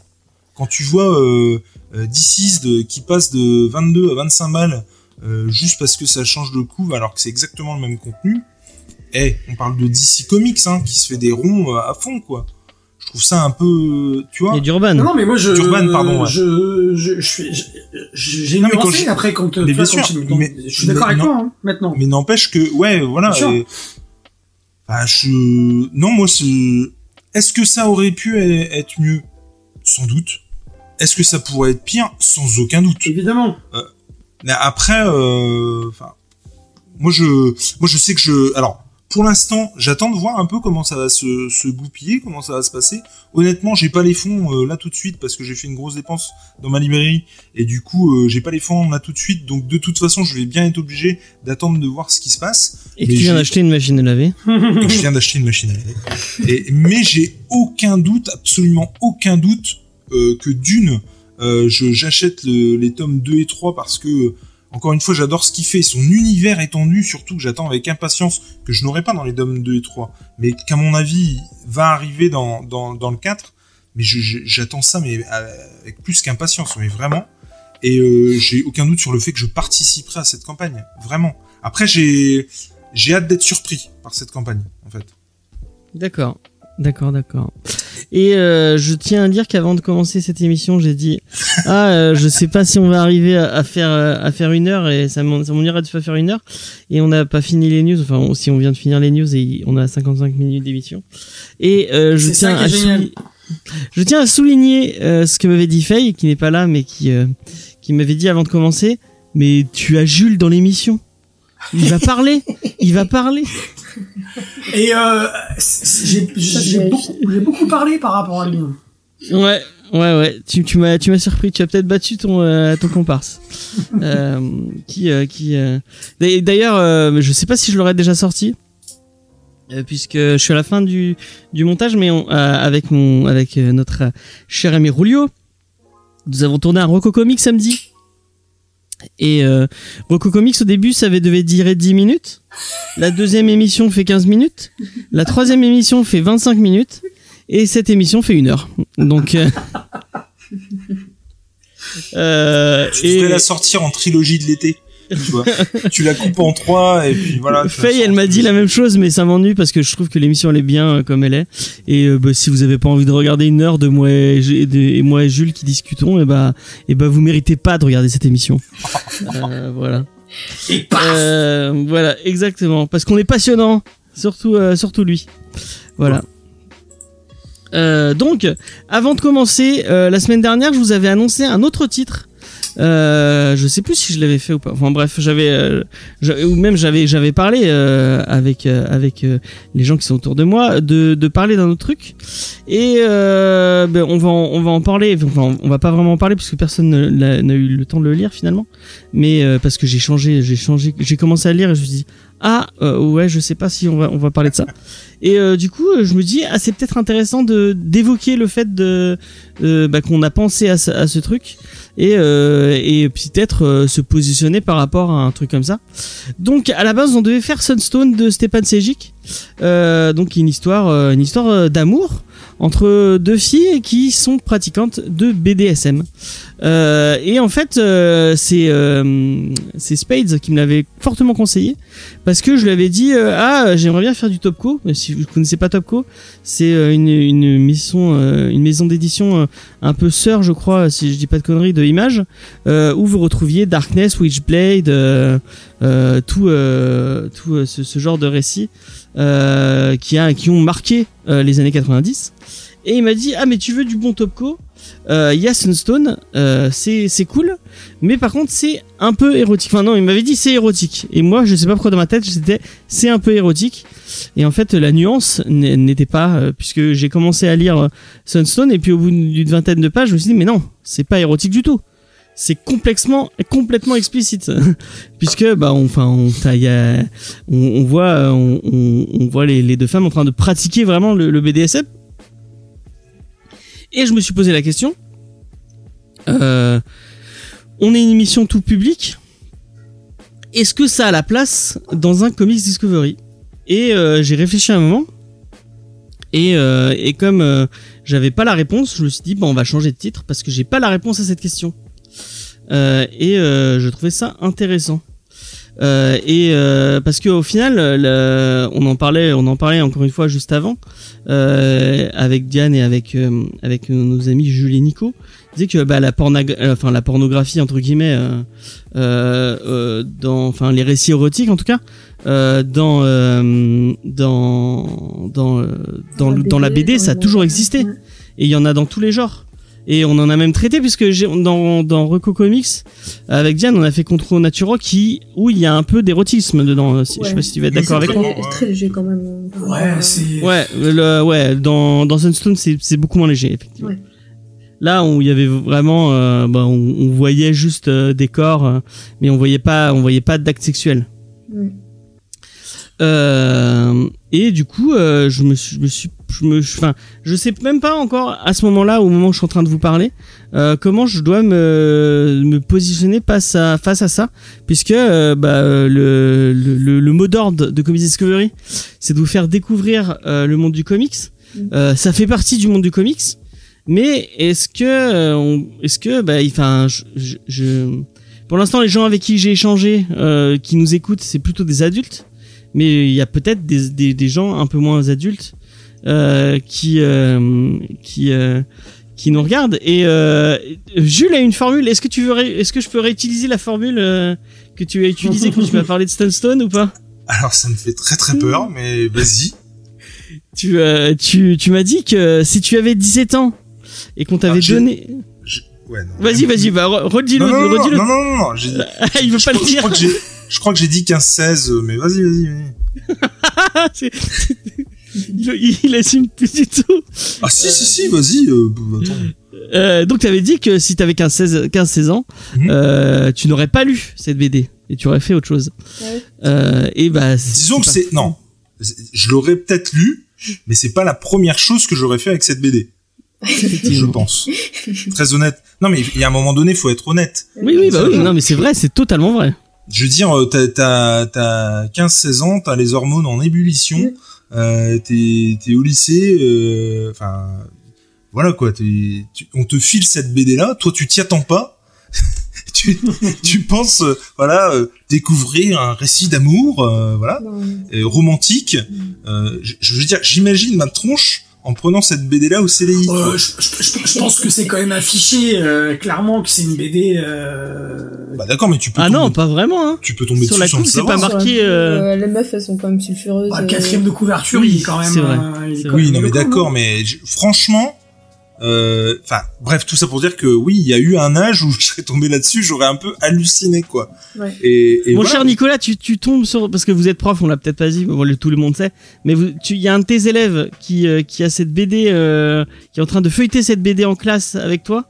Euh, bon, peut-être que tu l'engueules parce qu'il en a une BD de censé Ah, t'écouter. Ah bah non, Mais, non, non, euh, si, j'ai un élève, je lui explique que c'est pas le lieu, mais euh, euh, ouais, je, non, je sais pas comment je réagirais, je réagirais pas mal, mais euh, je- euh, Ah non, moi je C'est partie réagis. du développement adolescent aussi. Enfin, moi, je C'est ça, ouais, la partie du jeu, quoi. sexualité, c'est pas à bannir totalement de. C'est de expliqué, après.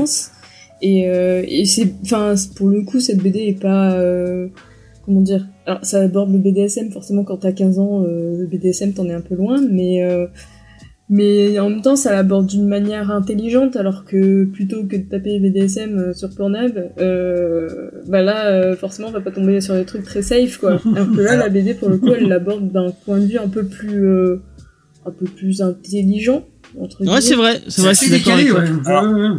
Par contre, encore une fois, et là, dans, dans un souci de totale honnêteté, Mm. euh, il faut bien que les gens comprennent que moi, en, en l'occurrence, je sais pas. Donc, toi, euh, Diane, tu l'as lu? Euh, bah, bon, pas tout, pas en entier, du coup, comme on, a- on est passé sur Conan, j'ai, feuilleté le début, quoi.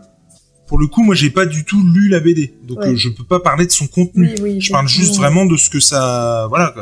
Euh, Moi, j'ai lu euh, jusqu'à-. Je sais Ouais, pas voilà. si t'as été jusqu'à chez- jusqu'à aussi loin, euh, Diane, mais moi je suis allé jusqu'à la, pro- la première fois où elles se rencontrent. Ouais. Et euh, c'est vrai que bah, tout le, le, le, le principe de comment elles se rencontrent, c'est plutôt bienveillant, c'est plutôt intelligemment fait. Oui. Et, euh, c'est pas- et c'est pas ça qui me posait problème, c'était vraiment plus euh, bah, euh, le, enfin, ce qu'elle faisait après. Enfin, ça me posait problème. Dans, dans, dans, la, dans le privé, ça me pose pas de problème. C'était de parler de ça euh, en public et de, de faire la review de, de, de ce site-là Mm. qui me. Qui, qui, qui, qui me- où je me posais des questions. Voilà. Mais ce que je veux dire, moi, c'est que euh, quand t'as 15-16 ans, la bienveillance, tu la vois pas dans ce bouquin. Tu vois pas ça en premier. Tu Ouais. prends ça au premier degré, tu vois. Ouais, ouais, je pense. Et, et, et, euh, pour répondre à ta question de tout à l'heure, tu dis je suis taquis. Non, non, je, dis- non, ce que je, dis, je, je voulais dire que je suis pas d'accord, parce que. Ah d'accord. pardon. Mais par, par, C'était que très mignon. C'était très mignon en tout cas. j'ai lu euh, j'ai lu aussi une partie du premier tome et euh, justement euh, c'est intéressant parce que je me suis mis à la place de moi quand j'avais euh, enfin je me suis remis dans la peau de moi quand j'avais 15 16 piges euh, jusqu'à une certaine limite évidemment. Euh, euh, et j'ai trouvé que cette, cette euh, ça aurait été intéressant d'en parler. Alors après il faut se les farcir hein, parce qu'il y a 5 tomes donc ça fait plus de ça fait plus de 500 pages. Euh, euh, et je- clairement j'aurais pas eu le temps pour ce soir donc ça tombe bien qu'on qu'on ait changé de titre mais pour une prochaine émission pourquoi pas parce que parce que moi euh, je trouve que c'est pas ça serait pas euh, nul d'en parler au contraire parce que contrairement à ce que tu dis Jules moi je trouve que cette BD dans cette BD enfin en tout cas dans ce que j'ai lu c'est très pédagogique c'est-à-dire que euh, euh, euh, euh, on, on, on- c'est pas cru il y a rien de il y a rien à prendre au premier degré j'ai l'impression vraiment parce, que parce que parce que parce que il y a oui non. parce qu'il y a vraiment euh, euh, des interrogations euh, des malaises des mal-être qui peuvent dans lesquels peuvent s'identifier des adolescents justement euh, par rapport à la Ouais. sexualité parce que l'adolescent à 15 piges 16 piges euh, il y en a certains qui se cherchent encore et euh, qui savent pas qui ils sont euh, que ce soit sexuellement ou même euh, même dans leur personnalité et que je trouve que euh, euh, même si on est dans de l'extrême quand même là, c'est du BDSM, donc forcément hein, il y a de la domination, il y a du sadomasochisme, etc. Donc ce qui fait qu'il faut quand même expliquer ça aux adolescents. C'est ça aussi que je- quand, je, parle aussi de ce titre est très pédagogique, c'est qu'il amène à la pédagogie. Et pour répondre à ce que tu disais James tout à l'heure par rapport, en fait, si moi je, je tombe sur, enfin j'ai un gamin dans ma dans une de mes classes de seconde, première ou terminale qui qui feuillette ça euh, en classe, déjà je trouverais ça bien qu'un gamin euh, s'intéresse à la bande dessinée. Je trouverais ça bien qu'un gamin euh, euh, s'intéresse à ce genre de, de bande dessinée. Mais je lui expliquerai. À un moment donné en off, en privé, je lui dirais, bah écoute, euh, euh, fais attention parce que euh, déjà tu fais pas ça en public, tu lis pas ça dans ma classe, mais est-ce que tu as bien compris la tenue, la teneur de, de, de cette bande dessinée? Et euh, je pense que euh, ça mériterait une émission, franchement. Une émission sur quoi, euh, l'érotisme en- dans le comics. Ah ouais, ça pourrait être intéressant, euh, Mm, d'a- mm. d'aborder ça euh, par ce Parce- prisme-là. euh. Parce que faut pas se leurrer, les, le manga est vachement plus. Oui, oui, oui. Et même les mangas qui sont pas dits euh, BDSM ou érotiques, il y a vachement d'allusions et de, de- c'est très suggestif et euh, et la plupart des et, et, et, je pense que ça ça ça serait pas euh, ça serait pas débile ouais de d'en faire une émission. Alors attention, effectivement, en mettant les formes, en, en mettant un avertissement, parce que bah, on va forcément parler de sujets, on parlerait forcément de sujets euh, extrêmes, comme je disais tout à l'heure.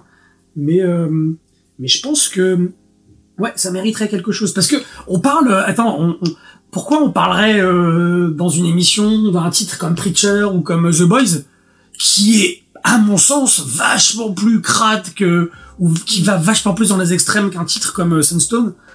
Et et, enfin, moi je pense qu'on devrait même pas se poser la question en fait. Euh, ouais, Voilà. ouais. Je- Après, je- c'est très intelligent ce que tu dis. C'est aussi notre rapport de chacun à, face Ouais, à ouais, la sûr, sexualité et tout ça aussi. Des fois, on peut avoir une espèce de pudeur qui nous empêche de, Totalement. de vouloir en parler en public. Effectivement, euh, on a tous un rapport différent à ça. Tout, tout dépend du public. Ouais. Est-ce que tu ferais, euh, euh, Jules, tu ferais un, RD, un RDTT sur un, sur un titre dans ce genre-là? Comme tu l'as pas lu, tu peux peut-être pas définir, mais un truc, enfin, Bah, encore une fois, comme je l'ai pas lu, je peux pas le définir. un, à- truc ou- ouvertement, euh, euh, Centré sur la éro- sexualité. ouais. ouais, sur la sexualité, ouvertement érotique, quoi. Bah, pour le coup, on a chroniqué, euh, euh, même si c'est pas c'est pas vraiment la même chose, mais on- nous aussi on a chroniqué euh, contre Natura. Mm. Mais euh, voilà. Par- mais après, ça dépend aussi des mots que tu utilises, ça dépend comment tu ça, en ouais. parles aussi. Mm, mm, Et ce qui est sûr et certain, c'est que il y a des fois, tu peux pas trouver autre chose à redire que ce qu'il y a. Et par rapport à ce que j'ai vu, parce que je l'ai pas lu, encore une fois, c'est ce serait compliqué de parler d'autre chose que ce que j'ai vu là pour le coup. Et quand je disais qu'effectivement, euh, ça par contre, oui, donc c'est pas ce que c'est pas ça que je voulais dire tout à l'heure, mais euh, le le fait est qu'effectivement, pour moi, quand t'es un, un gamin de 15 ans euh, ou de 16 ans, tu, tu, tu, le, tu le vois au premier degré et euh, le, le romantisme qui peut très bien se dégager d'une BD euh, comme Sunstone, le gamin de 15 ans le verra pas Mm. pour moi en tout cas. Et effectivement, si je devais demander à mes élèves de, de présenter des BD, euh, déjà je m'assurerais de quelle BD aussi il, il- il va nous présenter. Euh, et oui, non, je pourrais pas, euh, je pourrais pas le laisser euh, euh, présenter cette BD là parce que euh, en plus euh, à, à cette période là, t'as as, l'esprit taquin. Et tu vois, si tu mets des, des, des je me vois pas euh, discuter avec l'ensemble de ma classe et l'élève en question avec euh, des, euh, des, comment, des planches de BD euh, plus que, suggesti- plus que suggestives pardon, euh, projetées euh, euh, dans la salle, tu vois.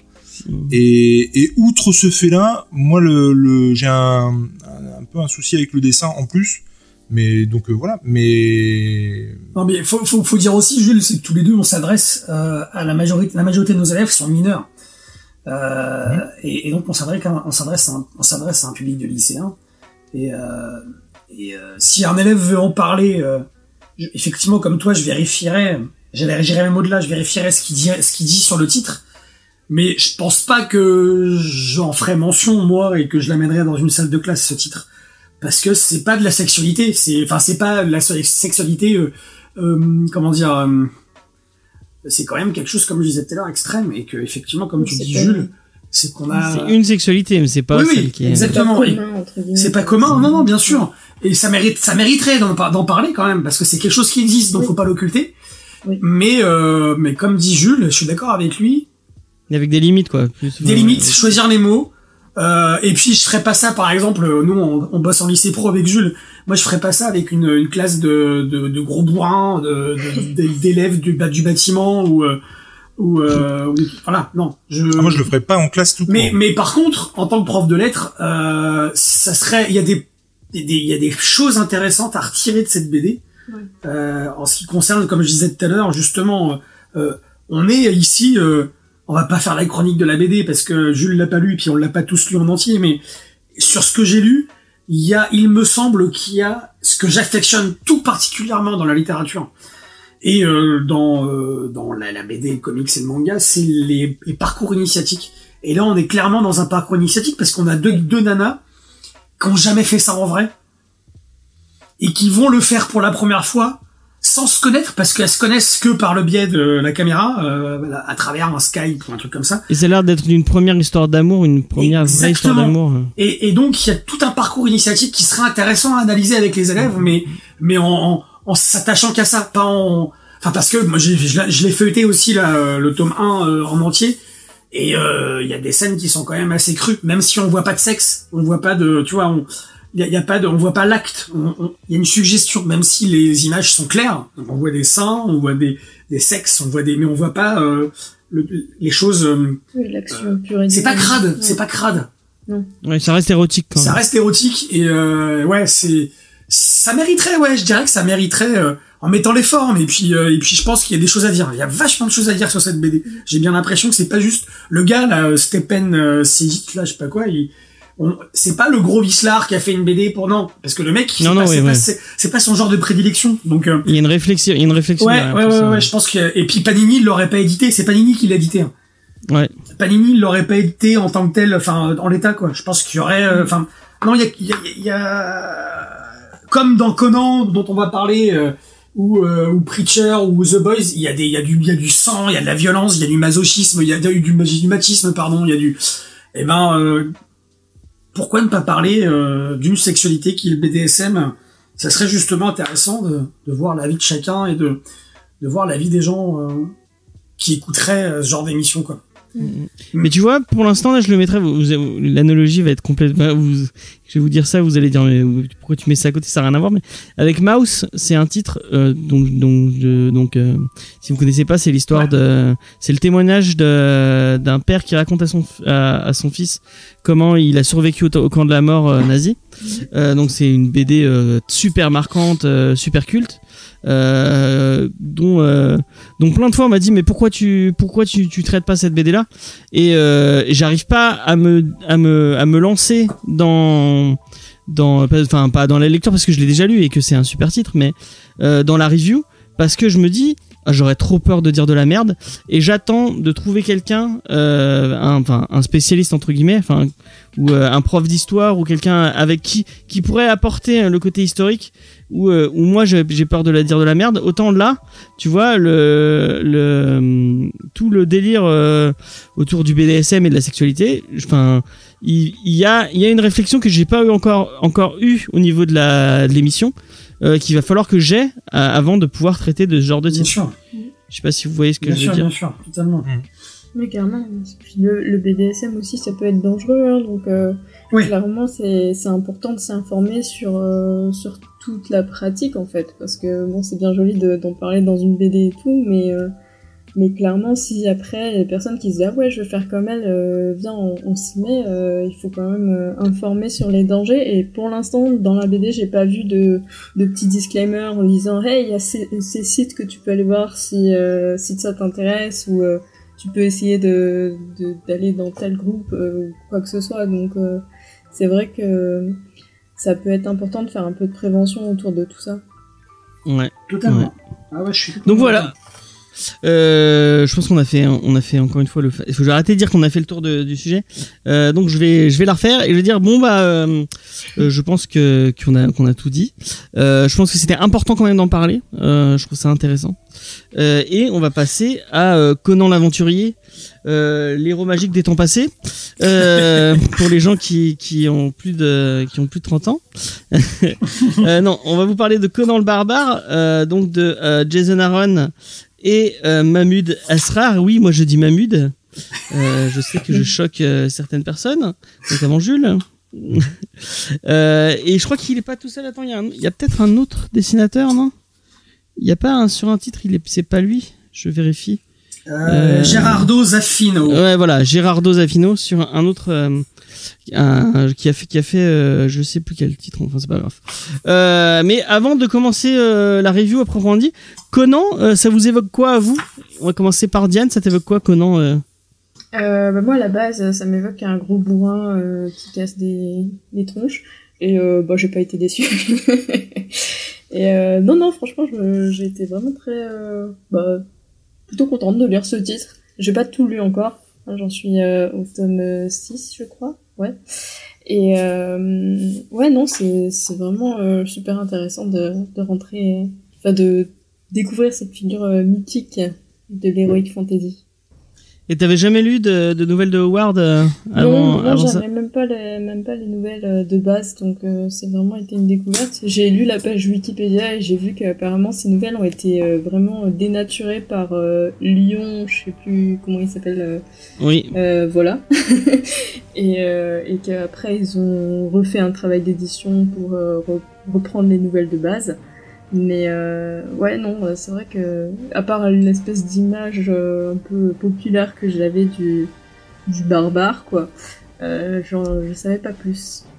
Ouais. Puis les les filles, peut-être les films de, de John Milius et avec Schwarzy J'avais quoi. pas vu les films non plus, donc, euh, enfin, j'avais vu des, des extraits de films qu'on peut voir des fois dans des analyses ou des trucs comme ça, mais j'ai pas Ok. vu un seul film complet, donc. Et ben moi aussi, je n'ai pas vu un seul film autour de Conan puisque je n'aime pas Schwarzenegger. Voilà, ce sera dit. À part dans Terminator, parce que Terminator, c'est trop bien. Euh... Rulio, Oui. Conan le barbare. Est-ce que ça te rappelle ta vie? Est-ce que, que- qu'est-ce que ça- je sais pas pourquoi. Je dis ça. tu te baladais torse nu avec une épée et une peau de bête. Alors euh, oui, moi les films de Schwarzenegger et surtout euh, donc il y a, si je me trompe pas, il y en a eu deux. Ouais. Euh, alors il y en a eu deux, mais pour moi il y en a eu trois parce que pendant très très longtemps euh, j'ai cru que Calidor était euh, du Conan en fait quand j'étais tout gosse. Non, c'est du. Red pas Oui, du- non, mais complètement. Et c'est bien plus tard que j'ai découvert qu'effectivement Red Sonja était une, était une héroïne de comics. Mais à la base, si tu veux, quand j'ai, avec tes yeux de gamin, euh, j'étais vraiment gamin, et euh, je croyais que Calidor, que j'aime beaucoup d'ailleurs, était, bah en fait c'était Conan, sauf qu'il l'appelait pas Conan, quoi, si tu veux. Parce que bon, euh, Schwarzy a pas perdu euh, 50 kilos de muscles pour faire Calidor, tu vois, donc il avait un peu la même tranche que dans Conan. Il était torse nu, il avait une épée. Je veux dire. euh, Effectivement, t'es pas l'été loin. et j'avais mais tellement j'ai encore cette image de, de et c'est en ça aussi que résonne le comics on en parlera tout à l'heure mais euh, j'ai encore l'image d'un vieux Conan avec les traits de Schwarzenegger avec une barbe sur le sur le trône en fin de film en fin du deuxième film je crois et, euh, et, et pendant très longtemps il a parlé de sa suite et il a parlé qu'il referait un Conan avec euh, un Schwarzy vieillissant ce qu'il est devenu et euh, moi j'étais vraiment vraiment hypé de ça euh, parce que ouais j'aime bien Schwarzy pour le coup. Je suis pas non plus le plus grand des fans de Schwarzy, je suis pas débile. Enfin je veux dire je suis pas débile fanatique de, de Schwarzenegger, mais je mais j'aime. Tu peux dire tu n'es pas Faye. Ah ouais elle est fanatique. euh, Ah, ouais. les fanatiques de, de Schwarzenegger. Non mais j'ai- en fait j'avais peur que les gens comprennent que je dise que les fanatiques sont des des, de- des fanatiques de Schwarzy sont des débiles alors que pas du tout. Mais euh, en tout cas je ne suis pas euh, fanatique de de, de Schwarzy même si j'aime beaucoup. Euh, et, euh, et du coup ouais ces ces trois films là du coup pour moi euh, bah ouais ont été euh, grave euh, ont grave marqué mon enfance et même s'il y a des scènes qui quand j'étais gosse pour le coup m'ont m'ont un peu heurté. Mais euh, je crois que le, plus gros souvenir de Conan, c'est effectivement le Conan des temps passés. Et euh, la série qu'il y avait à la je crois que c'était sur M6 Kid euh, avec un Conan où ils ont pris beaucoup de liberté mais dans les grandes lignes c'était un bourrin avec une amulette une grosse épée torse nu avec un slip de peau de bête Alors si tu aimais bien ce, ce dessin animé, euh, il y a une chaîne euh, YouTube que j'apprécie fortement, avec qui on a déjà fait un geek en série, qui s'appelle Ces dessins animés là euh, que- qui méritent qu'on s'en souvienne. Euh, donc c'est deux, euh, c'est un, un couple qui, fait- qui, fait, qui fait des reviews de dessins animés en fait, et qui a fait tout un truc sur sur Conan de plus de 40 minutes. Euh, et en fait apparemment, euh, moi j'avais pas j'avais pas ce souvenir là, mais c'est vachement euh, fidèle au, euh, au bouquin de, enfin Ah aux oui. nouvelles de Howard. Il y a des trucs qui sont repris. Bon, c'est pour les enfants du coup. Du coup, c'est vachement Ouais. édulcoré. Et euh, ils ont rajouté plein de conneries euh, comme euh, tous ses compagnons et euh, et les et les histoires de de métal étoile et euh, de, Mhm. et euh, de d'hommes serpents qui se télétransportent quand on leur donne des quand on leur donne des coups d'épée dans la tronche. Euh, mais euh, c'est enfin il y a il y a des il y a des épisodes qui sont repris tels quels des euh, des des des, euh, des nouvelles de Howard. D'accord. Et, et, et, je- je- et, et ouais, non, mais ce, ce dessin animé-là était ouf. Et, Et le générique est génial d'ailleurs. Ouais, bah ouais, clairement. Je vous, je vous en mettrai un bout à la fin, de à la fin de l'émission. Super. sûrement. Et, et super, vraiment. Je me- C'est Jules qui va le chanter, je pense. Et euh, ouais, j'avais lu aussi un petit peu de comics euh, Conan, euh, notamment avec la ressortie de Savage, euh, The Savage Sword of Conan, Ouais. euh, qui est ressorti. J'avais chopé le tome 1 et 2, un truc dans le genre. Donc j'en avais lu un petit peu, mais euh, mais ouais. Et après on en reparlera, mais il y a un contexte aussi au, au fait que on est bien aimé Conan. Il y a un, il y a, tu, tu devais avoir les, est-ce que t'as les, les, les fameuses couves de Frazetta euh, en tête euh, à l'époque euh, Je sais pas si Bah, tu vois, euh, c'est- Si c'est celle qu'il y a dans les dans ceux-là, là, ceux que j'ai, ouais, effectivement. euh, mais je crois que c'est des vieilles couves euh, qui avaient, je sais plus s'ils illustraient les comics ou les bouquins, je ne sais plus. ça, je peux pas te dire. Ok, bon bah c'est pas grave. Ok, et euh, t'avais jamais lu de, les nouvelles de Howard Tu les t'avais jamais essayé? Non, j'avais jamais lu ça. Non. Tu- L'Heroic Fantasy en, en roman, ça, t'a- ça, ça te botte ou pas du tout? Alors, quand j'étais euh, gosse, je lisais beaucoup de, de, enfin beaucoup, façon de parler. hein. Euh, mais euh, tu sais les livres dont tu es, tu es le héros. Ah oui, c'est cool ça. Et, et du coup, bah ouais, il y a, il y, a, y a forcément de la fantaisie dedans, et du coup, ouais, ça me plaisait. Ok. Et toi, Nico? Eh ben, vous- je rejoins un peu tout ce que vous avez dit. Moi, ça m'évoque euh, effectivement en premier lieu euh, le film, les, les- les films avec euh, Charzy, particulièrement Conan le Destructeur avec euh, Grace Jones, parce que Ouais. euh, parce que c'est ça, elle fait partie Grace Jones et dans Conan et dans euh, James Bond des des mois. Euh, pour faire écho à ce qu'on disait tout à l'heure avec Sunstone, j'ai toujours kiffé cette euh, cette actrice qui était une mannequin à la base et qui était chanteuse aussi euh, Ouais. dans les années 80. Et euh, j'adorais son côté panthère, son côté hyper. Elle, elle était toujours les, les muscles tendus. Et euh, c'est ça, j'ai cette image-là dans Conan le Destructeur. Alors évidemment, la série animée, mais euh, je m'en souviens plus beaucoup. Franchement, c'était c'est loin. C'est vrai que je suis plus vieux que vous, donc forcément, c'est plus loin pour moi. Mais euh, mais euh, non non, j'ai j'ai j'ai je m'en souviens pas de la série animée. Et mais mais le film, ouais, le film Schwarzenegger et puis et puis tous les pour avoir revu il y a pas longtemps des des extraits des des, des films, euh, on sent ça a vieilli malheureusement, je trouve. Mais euh, c'est tellement années 80 et c'est tout ce que j'aime en fait moi les années 80, je suis euh, je suis un nostalgique des années 80. Si j'avais si j'avais pu euh, être adulte, avoir mon âge dans les années 80, j'aurais vraiment kiffé ou être plus jeune que ouais, 30 30 ans. Ça aurait été kiffant.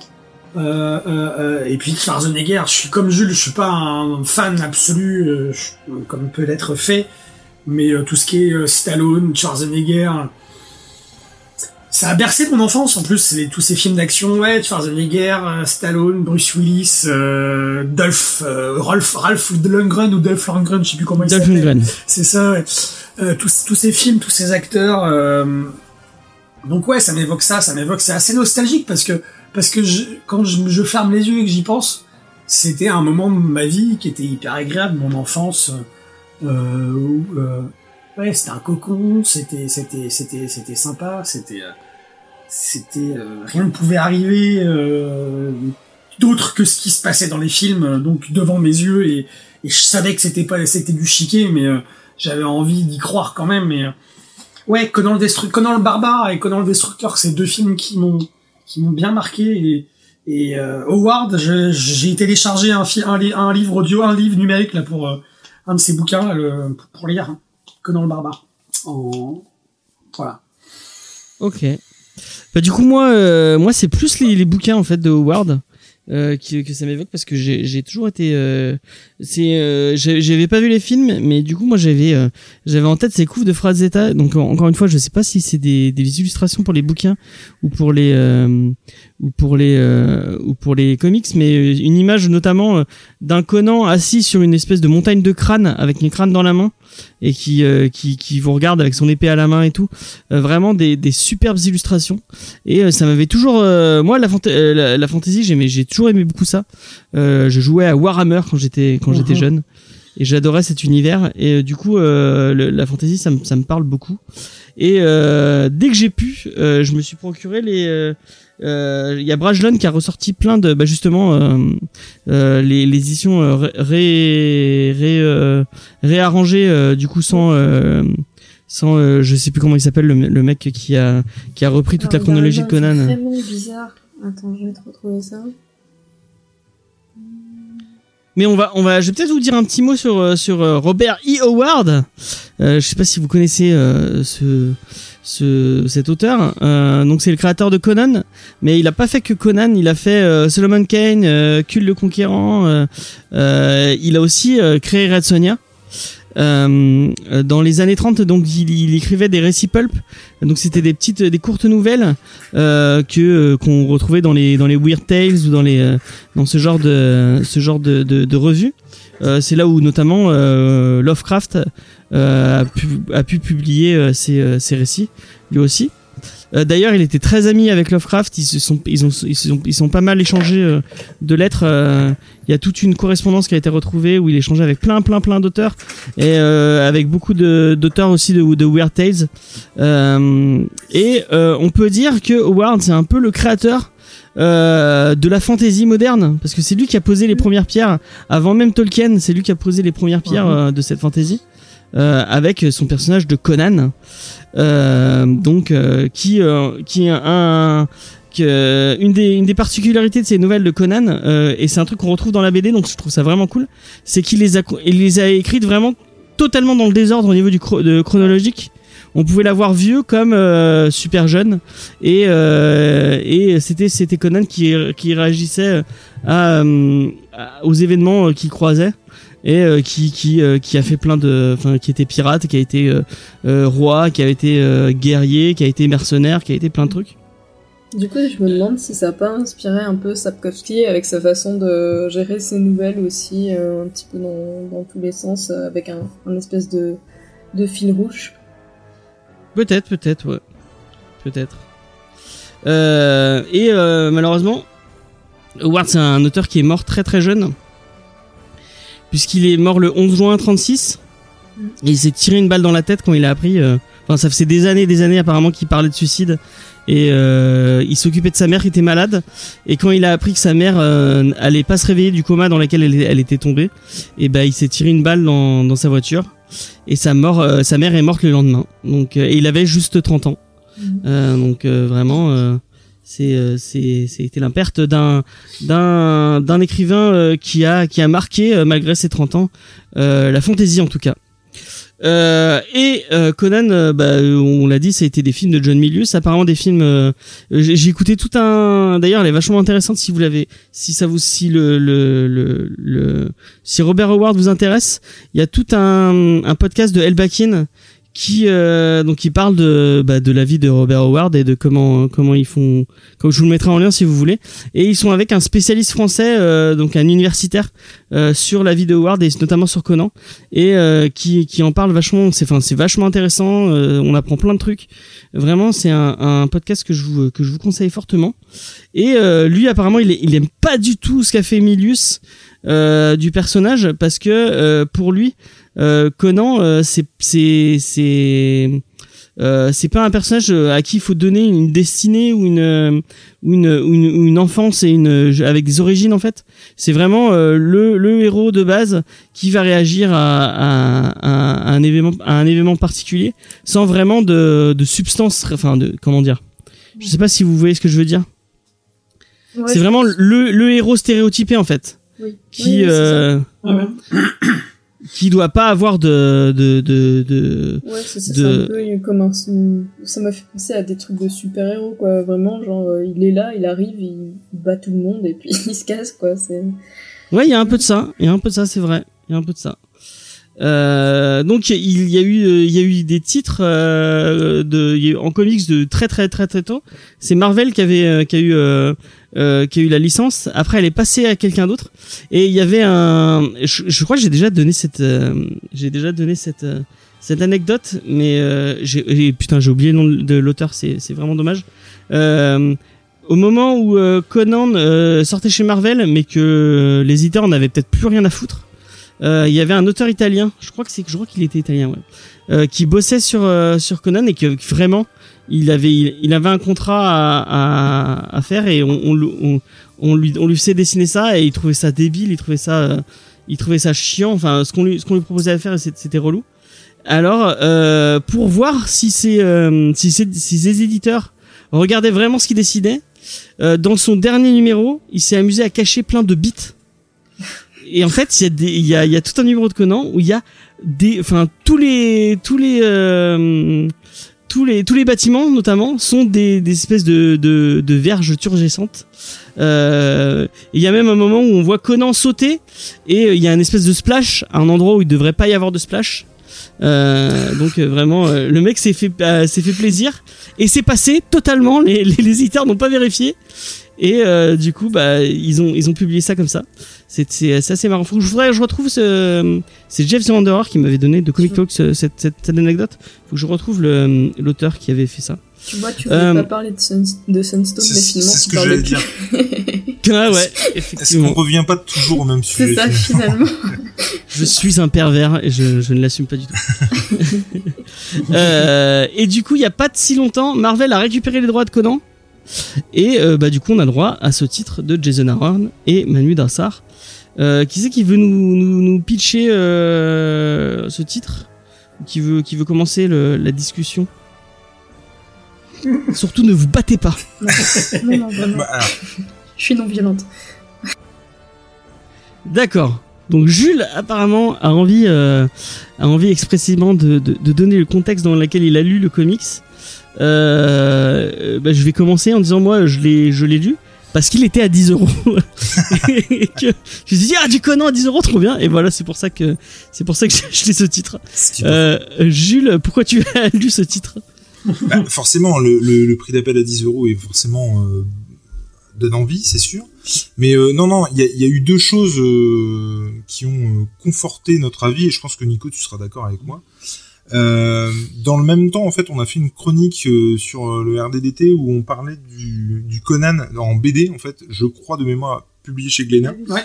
Et, euh, et du coup, c'était pas une super super expérience. Ouais. Donc euh, euh, et tout ce qu'on reprochait euh, finalement au titre de Glénat, on l'a retrouvé euh, dans, enfin, on l'a retrouvé à l'inverse plutôt. On a retrouvé l'inverse chez euh, chez l'album de Panini, donc euh, on était plutôt content à ce niveau-là. Et puis il y avait un autre retour à ce moment-là qui était euh, plébiscité par euh, bon nombre de Ah personnes je, je, de je la viens de communauté comics je viens de voir ce qu'il voulait dire. et qui, euh, était le retour des 4 fantastiques et, et Pardon. non mais c'est vrai Non, non, mais Je ça me trouve fait parce que je- ça, ça doit être signalé parce qu'effectivement c'était aussi un retour euh, qu'on attendait depuis longtemps un retour à 10 balles donc tu vois ils sont quand même sur un pied d'égalité et euh, en fait euh, les 4 fantastiques n'ont n'ont pas réussi à faire ce qu'a fait Conan pour nous et, et, euh, on en avait aussi parlé dans le RDDD de ça Pour le Et, coup, je suis euh, pas d'accord avec toi. Mais, euh, non, mais après, euh, voilà, chacun. Ouais. Mais pour le coup, effectivement, on venait de lire euh, les 4 Fantastiques où vraiment on s'était pris nous une claque, mais dans le mauvais Ouais. sens. Et euh, du coup, on a été très content aussi de trouver un, un retour. Et c'est peut-être aussi ces deux ingrédients qui ont fait qu'on l'a encore plus aimé, puisque comme vous l'avez compris, euh, je spoil un peu notre avis, puisqu'on l'a, euh, on l'a aimé. Mais euh, ça, ça a sûrement joué. Voilà, c'était juste pour donner ce contexte-là. Du coup, euh, pour Diane, les contextes, à part que je lui ai dit dimanche, bah, on, finalement, on, on lit ça. euh, J'ai j'ai pas beaucoup plus à, à raconter. D'accord. Euh, Est-ce que tu veux pitcher le, pitcher le titre ou euh, Euh, pitcher le titre, franchement, je t'avoue que je sais pas si j'aurais vraiment. euh, enfin, je, je sais pas comment faire en fait, parce que du coup, comme c'est assez désorganisé, c'est un peu euh, Bon, bah, je vais, je, je vais m'y coller alors. Ouais. Euh, bah du coup euh, Conan, bah, vous retrouvez euh, bah, Conan dans plusieurs dans plusieurs dans plusieurs récits qui sont qui sont un peu comment dire qui sont un peu euh, qui ont aucun rapport les uns avec les autres avec en fil rouge euh, une espèce de sorcière rouge une sorcière du sang j'ai l'impression euh, donc qui va l'amener à, à, à ce qui à ce qui pourrait être sa mort et on va voir vraiment plusieurs épisodes différents de la, de la vie de Conan. Euh, on va le voir en tant que voleur, en tant que, que pirate et en tant que euh, en tant que roi même. Ouais. Euh, et euh, moi, je trouve, euh, bah, d'ailleurs, je vais, je vais pouvoir répondre à ce que disait euh, notre notre ami Jules. Euh, je trouve que vraiment, euh, pour avoir un, un petit, un petit, euh, une petite idée de ce que faisait Howard en nouvelle, euh, je trouve que vraiment, on dirait un bouquin de Conan. C'est vraiment la même chose, sans le côté fil rouge, que là il y, a un- y a un fil rouge vraiment, vraiment appuyé. Donc dans, dans les trucs de Howard, y a le, ce, ce fil rouge, il est moins là. Mais là, vraiment, euh, j'ai retrouvé tout ce que je- tout ce que j'aimais euh, dans les bouquins de dans les bouquins de de, Howard. de Howard et, euh, et et le personnage vraiment comme comme comme il était. Et un des trucs qui est vraiment cool, c'est qu'on sent que Mahmoud Assar et Jason Aaron s'amusent vraiment dans dans ce qu'ils font. Je sais pas si vous avez eu ce, ce, ce, ce- ce même sentiment. Totalement. Et, euh, et je trouve que c'est vraiment euh, ce qu'il faut faire sur euh, un espèce de de- d'essai de ce qu'il faudrait faire quand on veut faire du Conan. Faire un truc comme ça, je trouve ça parfait. Comme euh, bah, Dan Slott a, a fait sur euh, sur Fantastic Four où il nous il nous pond un épisode de Fantastic Four comme on pouvait le lire dans les euh, dans les années 80 ou dans les c'est vraiment un épisode de, de, de- tu retrouves moi moi j'avais eu l'impression de vraiment retrouver tout ce qui faisait le sel des Fantastic Four. Donc si t'aimes pas les Fantastic Four, et je vais arrêter de dire dire four parce que sinon je vais me faire engueuler. Euh, donc les Fantastic Four, euh, euh, si t'aimes pas les 4 fantastiques, et bah, euh, bah tu vas pas aimer euh, ce truc de 4 fantastiques parce que euh, bah c'est c'est c'est c'est comme ça J'adore les sont- 4 fantastiques. Ah ouais? Bah Ouais. bah t'as pas lu les bons alors. non, mais je suis pas du tout d'accord avec toi pour le coup.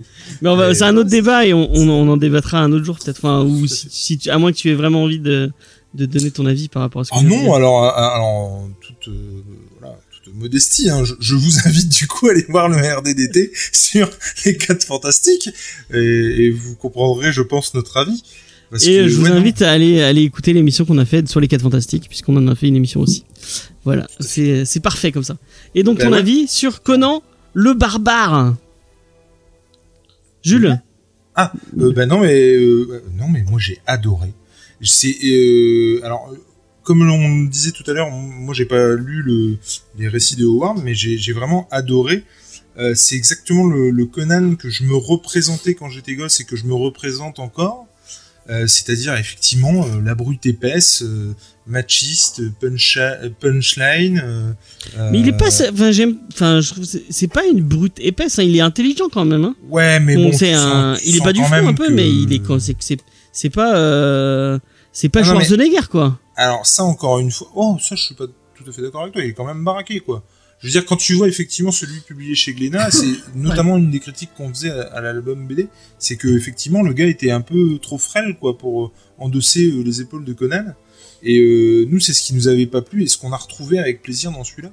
Et, euh, et oui non on a on a en tout cas je parle en mon nom, moi, j'ai- vraiment adoré retrouver le Conan de mon enfance et, et le Conan que que, que j'aimais quoi et et puis oui voilà badass au possible enfin avec euh, moi je trouve que c'est le meilleur des retours possibles parce que justement déjà ils ont eu la bonne idée de balayer sa vie en un tome ce tome là se suffit amplement c'est à dire que si tu n'as pas envie si tu as bien aimé mais que tu veux en rester là tu peux très bien en rester là et ça, Totalement. je trouve que c'est très très intelligent de leur part. Et, euh, et ouais, non, j'ai adoré le scénar de Aaron, que j'aime beaucoup. À chaque fois que je lis du Aaron, je suis vraiment pas déçu. Et puis, euh, quel que soit son style d'ailleurs, parce que je trouve qu'il a des styles différents suivant, les, suivant ce qu'il écrit. Euh, et puis, euh, effectivement, le dessin de Mahmoud Asrar, que moi je kiffe, là, il est vraiment. Et, puis, je me rappelle qu'effectivement, le Mahmoud Asrar est un fan de Conan et était très content de débarquer sur cette série. Et, et du coup, non, moi j'ai j'ai vraiment adoré de bout en bout. J'ai passé un très très bon moment. Et c'est vraiment un truc dans la mesure où ça balaye toute une vie et tu t'en prends un peu plein les mirettes et puis plein le, la musette, tout le, tout le titre. La musette. Ouais, euh, c'est un, c'est un titre que je pourrais me retaper dans deux ans facile, euh, tu vois, euh, refeuilleté, euh, tranquillou bilou. Et je trouve que ça condense l'essence même de ce qu'est, en tout cas pour moi, Conan. Voilà. D'accord. Diane, qu'est-ce que t'en as pensé? Alors bah moi du coup euh, j'ai bien aimé mais euh, pareil enfin c'est pas du tout pareil non euh, mais euh, pour le coup je serais pas dans la grosse hype euh, quoi. C'est juste euh, voilà j'ai bien aimé le titre j'ai trouvé ça sympa. Euh, peut-être que je vais me tourner vers les nouvelles euh, écrites euh, enfin voilà de, de base quoi pour euh, pour euh, voir un peu ce que ça donne. Mais euh, je pense que je vais m'arrêter un peu là. Après euh, par l'émission je vais pas euh, spécialement creuser plus loin euh, voilà c'est peut-être j'ai pas de raison particulière c'est je pense que c'est surtout c'est pas pas trop mon truc quoi c'est tout Tout La fantaisie, euh, ça te, ça te si parle j'aime normalement beaucoup la fantaisie hein, mais euh, mais celle-ci là en particulier euh, me parle moins quoi voilà. Après, il y a peut-être un côté, euh, on n'en a pas parlé, mais il y a peut-être un côté euh, où c'est vraiment, euh, c'est pas machiste. Moi, j'ai pas trouvé ça machiste, mais il y a, il y a un petit, coup- enfin, c'est pas très féministe, quoi. Ouais, après, je lis pas que des trucs féministes non plus, mais. euh, Oui, non, mais je veux dire, Pour le oui, coup, oui, j'ai pas trouvé que c'était excessivement problématique. Après, oui, eh ben, comme euh, j'ai j'ai fait une blague sur mon, mon Instagram où euh, la première meuf qu'on voit, elle est à moitié à poil, euh, et ça n'a pas de sens. Euh, mais, euh, mais voilà, après, c'est des choses que j'ai. Enfin, ça m'a pas excessivement marqué négativement non plus. Euh, je Remarque aussi, il est torse nu trois quarts juste du temps. J'accroche. Oui, carrément, les mecs, ils sont aussi euh, à poil, donc euh, finalement, euh, ça va. C'est. Mais euh, non, euh, c'est juste que je pense que j'accroche pas excessivement euh, au style de personnage euh, ou, euh, ou à l'univers. euh, je, enfin, voilà, je vais, je vais essayer les nouvelles du coup, voir si ça me, Ouais. si ça me botte plus, et puis, euh, puis je verrai bien. Ok. Nico? Bah, moi, je rejoindrais forcément euh, parce qu'on quand on a fait le RDDT, on était euh, tout à fait d'accord. Ce que disait Jules, euh, Ouais. c'est le retour parfait. Effectivement, comme disait Jules, c'est celui qu'on n'attendait pas parce que euh, parce que moi je l'attendais pas forcément. Et le prix d'appel à 10 balles m'a a eu raison de moi et ça ça a bien fait parce que parce que j'achète la suite dès que ça sort. Enfin la suite, le tome 2 parce que comme on l'a dit, ce titre, euh, enfin ce tome 1 se suffit à lui-même. Euh, mon Dieu que c'est bien dessiné, mon Dieu que le scénario est parfait à mon sens. J'ai rarement vu un, un, un scénar aussi euh, aussi bien ficelé. Euh, euh, Il y, a, il y a tout ce que j'aime dans la fantasy et puis dans euh, dans ce qu'on peut faire sur Conan. Vraiment, vraiment. Euh, le, le côté macho et tout, c'est pas ça qui m'a qui m'a marqué parce que on a quand même affaire à Conan, donc euh, c'est inévitable. Et c'est ce qui, ce que disait Jules, ce qui manquait justement, euh, ou, ou qui était mal mal mené et mal mal amené euh, dans le Conan le Cimérien de, de, de chez Glénat en BD, ce côté machiste qui était euh, qui était mal exploité, je trouve, dans dans la BD. Et là, ça ça colle tellement bien au personnage. C'est le Conan qu'on aime, c'est le Conan que j'aime, c'est le Conan que j'ai envie de voir. C'est euh, euh, il y a rien, il y a, rien d'autre à dire de plus que ce que disait Jules. Hein. C'est euh, c'est bien. Il y a des personnages qui sont euh, justes. Moi, j'ai particulièrement aimé, euh, au-delà de la sorcière rouge, les les petits enfants là, les gamins qui qui apparaissent au début et qu'on qu'on revoit apparaître à la fin, qui sont euh, oh putain, c'est euh, c'est il y a quelque chose d'horrifique dans dans ces passages là de, de waouh, c'est euh, c'est mortel, c'est j'ai adoré, je, je, je conseille à fond ce titre. Alors je sais pas si on trouve encore à 10 balles, euh, mais mais mais c'est le titre parfait sur Conan. Euh, Qu'est-ce que que dire de plus si ce n'est qu'Aaron et Azrar euh, sont parfaits pour ce titre. On sent qu'ils Et aiment même quand Conan. c'est pas Asrar, c'est super beau. hein. Il y a, je crois qu'il y a deux épisodes où c'est pas Asrar et Ouais, c'est vraiment super sûr. joli. Et c'est ouais, c'est on sent que ces deux ces deux gars là, ils, ils adorent euh, Conan, que c'est des fans de, de, de cet univers là et que ils, ils ont fait ce qu'ils voulaient, on a l'impression sur ce titre et, euh, et ça se sent. Et c'est ça qui est bon. Donc j'ai hâte de lire le tome 2 pour voir euh, ce que ça donne, pour voir si ça continue à être aussi euh, aussi énorme et euh, ouais, c'est bien fait, allez-y, foncez. Puis en plus, sinon on l'a dit dans le RDDT, c'est une belle édition pour une fois Panini, ils s'en pas foutu de notre gueule en termes Ouais, grave, il y a- éditorial. Il y a plein de petits bonus super Ouais. cool. Ouais, ouais, ouais. L'espèce de fresque qui est au début qui reprend un peu tout, euh, tout ce qu'a fait euh, Marvel euh, sur le personnage. Je trouve ça vraiment joli. Euh, ouais, vraiment. euh, c'est très belle édition. C'est superbe. même La, la couleur de la couve, Ouais. tout ça, tu fais un peu tacheté de sang, euh, la bio, ou le, le petit mot de Asra à un moment donné. Enfin, Ah bah les a- couves de Essa, de Essa Bredick, elles sont, elles Aussi, sont, elles sont carrément. magnifiques. Quoi. Et, et, Ouais. et puis, mais vraiment, je, je pense que c'est un élément essentiel du truc. Je trouve vraiment que ça, ça, ça a pioché en fait partout.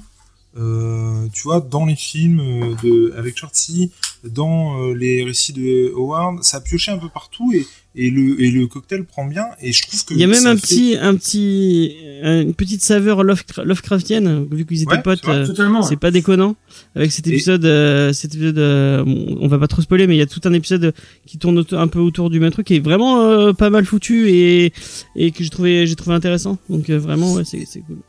Et je pense que peut-être que euh, ça a peut-être aussi moins touché Diane. Alors après, je, attention, j'interprète. hein. Mais euh, c'est, mais c'est peut-être aussi ce fait de nostalgie que Mm. nous, peut-être, on a un peu plus, tu vois. Mhm. Et euh, peut-être aussi, je, je sais pas, qu'on, que ouais, c'est. on- Ouais.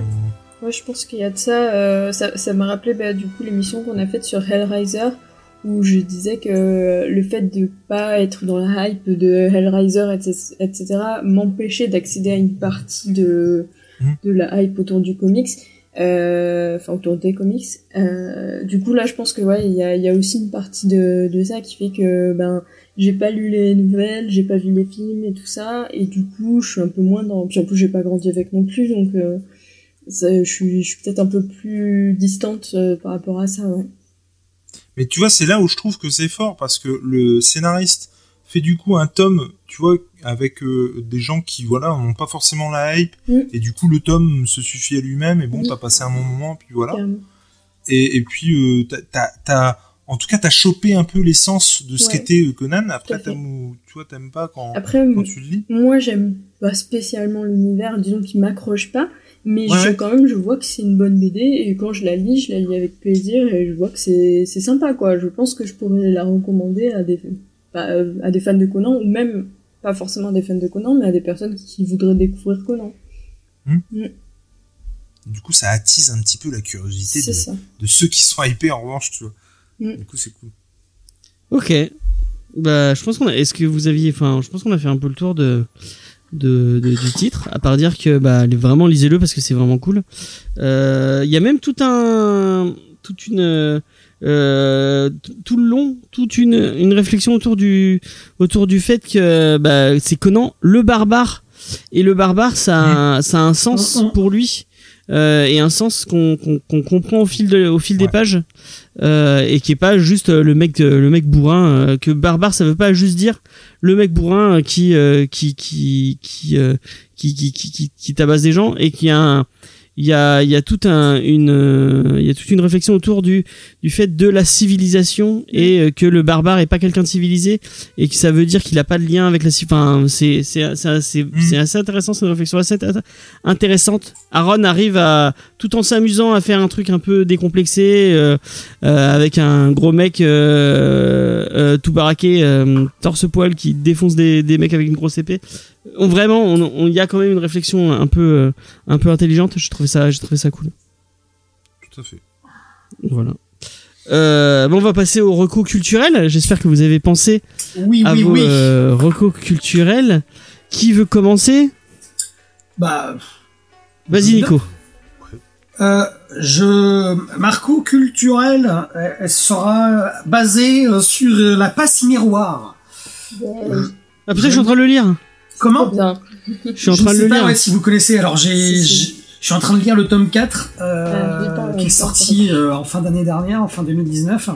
Donc là on a sur on est sur euh, des romans de fantasy euh, d'une euh, d'une euh, d'un auteur français Christelle Dabos. Euh, ça, a été, ça a été édité chez Gallimard Jeunesse. Et je dois dire que ça a été une découverte. Euh, on on l'a lu en simultané quasiment avec ma femme. Et euh, c'est euh, un cycle qui nous laisse euh, pas indifférents du tout. Alors le, je fais le pitch rapidement. Euh, on est dans un monde où euh, en fait l'ancien monde a été euh, complètement pulvérisé par de mystérieux dieux. On sait pas du tout comment comment qui c'est, si ce n'est que c'est la déchirure qui a qui a causé ce cataclysme. Et en fait, le monde est constitué maintenant d'arches, des espèces d'îles qui volent dans le ciel, et chaque arche a son protecteur. Et, euh, et euh, les, les, les, les, arches sont composées de familles dominantes qui ont des pouvoirs. Euh, et euh, on, on suit en fait les péripéties d'une petite, enfin d'une jeune fille qui euh, qui a le pouvoir de, de traverser les miroirs et de se rendre dans, dans des mondes, enfin partout dans le monde via les miroirs. Et euh, c'est lors d'une de ces traversées qui se passe mal qu'elle va provoquer quelque chose qui va bah, qui va être le fil rouge en fait du, du bouquin, enfin des quatre bouquins. C'est quelque chose qui, se lit euh, très bien, facilement, euh, même s'il y a quand même une complexité parce qu'il y a beaucoup de personnages, il y a beaucoup de lieux, c'est merveilleux. Je trouve que c'est une lecture que je conseillerais à tout le monde. C'est abordable pour les jeunes ados, mais aussi euh, c'est tout à fait fait comme les adultes. Ça me fait penser un peu à l'univers. Enfin, c'est pas du tout l'univers d'Harry Potter, mais en termes de genre et d'accessibilité, c'est carrément Harry Potter. C'est-à-dire qu'Harry Potter c'est classé jeunesse, mais en fait, quand on est adulte, on peut le lire euh, comme un roman normal, sans. euh, c'est vraiment, vraiment, vraiment une découverte que je vous conseille à tous, tous ceux qui nous écoutent. Euh, Jules, toi qui, Oui. toi qui lis pas forcément les, les romans, mais qui les écoutes, parce que par manque de temps ou ça existe, les quatre tomes sont en audio, donc euh, Ah. Je suis en train de les lire en livre audio. donc euh, donc voilà. Ah. Euh, Et ils sont pas. La la l'actrice est pas ouf, mais bon, ça se ça, ça se. C'est vraiment, vraiment une. Enfin, on, on, on en parle souvent avec Claire, mon épouse. Euh, on, est, on, a, on aimerait que ça soit adapté, euh, soit en film, soit en série. Série, ça serait génial. Parce qu'il y a de quoi faire. Là, par exemple, on vient, on vient de finir euh, avec Claire les à la croisée des mondes Ouais. euh, sur OCS. Et putain, moi j'ai pas lu les bouquins. Elle les a Ils lus. sont géniaux les a Elle a bouquins. lu les bouquins, Claire, et euh, elle me dit que c'est euh, que contrairement au film, parce qu'il y a eu qu'un film qui a été fait sur la croisée des mondes, Ah, était qui est nul à chier, le film. pourrave, euh, la série euh, tient tient la route et est vraiment bonne. Et Ah, euh, oui. je la conseille aussi à tout le monde, la série, c'est euh, Dark Materials, euh, la croisée des mondes. Je la, je la conseille, parce qu'il y a 8 épisodes, 8 épisodes de 55 minutes chacun. Euh, et moi, j'ai hâte que quelqu'un s'empare euh, de la passe miroir Ah ouais. pour en faire quelque chose. Alors après, on est d'accord, ça peut être de la grosse bouse, mais il y a tellement de quoi faire avec cette, euh, avec ces bouquins que que ça peut être, ça peut pas être autre chose que du bon si c'est adapté en série. Et mon Dieu que j'ai hâte euh, que ça se fasse quoi, parce que c'est une tuerie. Voilà. Il y a un geek en série si vous voulez sur euh, sur la croisée des mondes. Ouais. Et euh, moi je je peux je peux que plus soyer parce que la croisée des mondes c'est mon bouquin de euh, d'enfance en fait. Je vais les grandi- lire. Je vais les lire bientôt moi aussi. J'ai grandi avec ça et et euh, bah c'est euh, c'est mon bouquin d'enfance et un de mes traumatismes d'enfance. Tu comprendras quand tu auras lu le dernier. Oh non. Et il y a aussi, en, en parlant de la croisée, oui, excuse-moi Diane, je t'ai non, coupé. non, euh, vas-y, finis et je, je parlerai après. Non, ce que je voulais dire, c'est que la croisée des mondes, euh, Pullman a fait un préquel. En, il a écrit un préquel Oui, qui, qui est. Ouais, sorti l'année dernière ou il y a deux ans. Ouais. Et euh, donc voilà. Et du coup je suis en train de euh, enfin moi que Diane voulait Ouais, voulait dire je quelque voulais chose. dire, du coup, bah, moi là en ce moment je suis en plein dedans, euh, donc la passe miroir c'est un de mes gros coups de cœur de, de toute ma vie. Mais euh, Philippe Pullman, euh, du coup, euh, en ce moment je suis en train de lire donc euh, La croisée des mondes et je, je vais commencer le tome 3 euh, sous peu. Mortel. Euh, et du coup, bah, ça me fait grave plaisir que vous parliez de ça parce que je suis en plein dedans, donc euh, c'est c'est cool aussi de savoir que la série est bonne. euh, puisque Ouais. euh, je pense que je vais enchaîner direct après, euh, après le tome 3. Avec le fameux, le sémillant, le, le, le génial Lin-Manuel Miranda dans la série. Euh, Lin-Manuel Totalement. Miranda, c'est euh, le monsieur qui a fait la super comédie euh, musicale Hamilton que je Et- ne peux que vous conseiller très fortement. Et dans la série, euh, il y a le- aussi euh, Lord Mormont, il me semble, qui, enfin le l'acteur qui jouait Mormont de, dans le, le, le- merde, Oui. le, chef de la garde de nuit euh, qui joue. Et il y a la- X23 aussi de, de Logan. Exactement. C'est Ouais. une super série, franchement une bonne série. Euh, ouais. Et moi aussi je lis La Passe Miroir et euh, j'adore cet univers.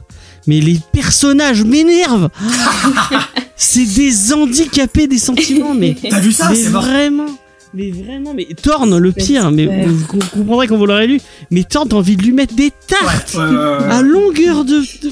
Mais mais Moi, ça fait ça fait partie de ces sagas où on s'attache au personnage mine de rien. Et, euh, Ah, moi, j'en peux, c'est- je suis au deuxième.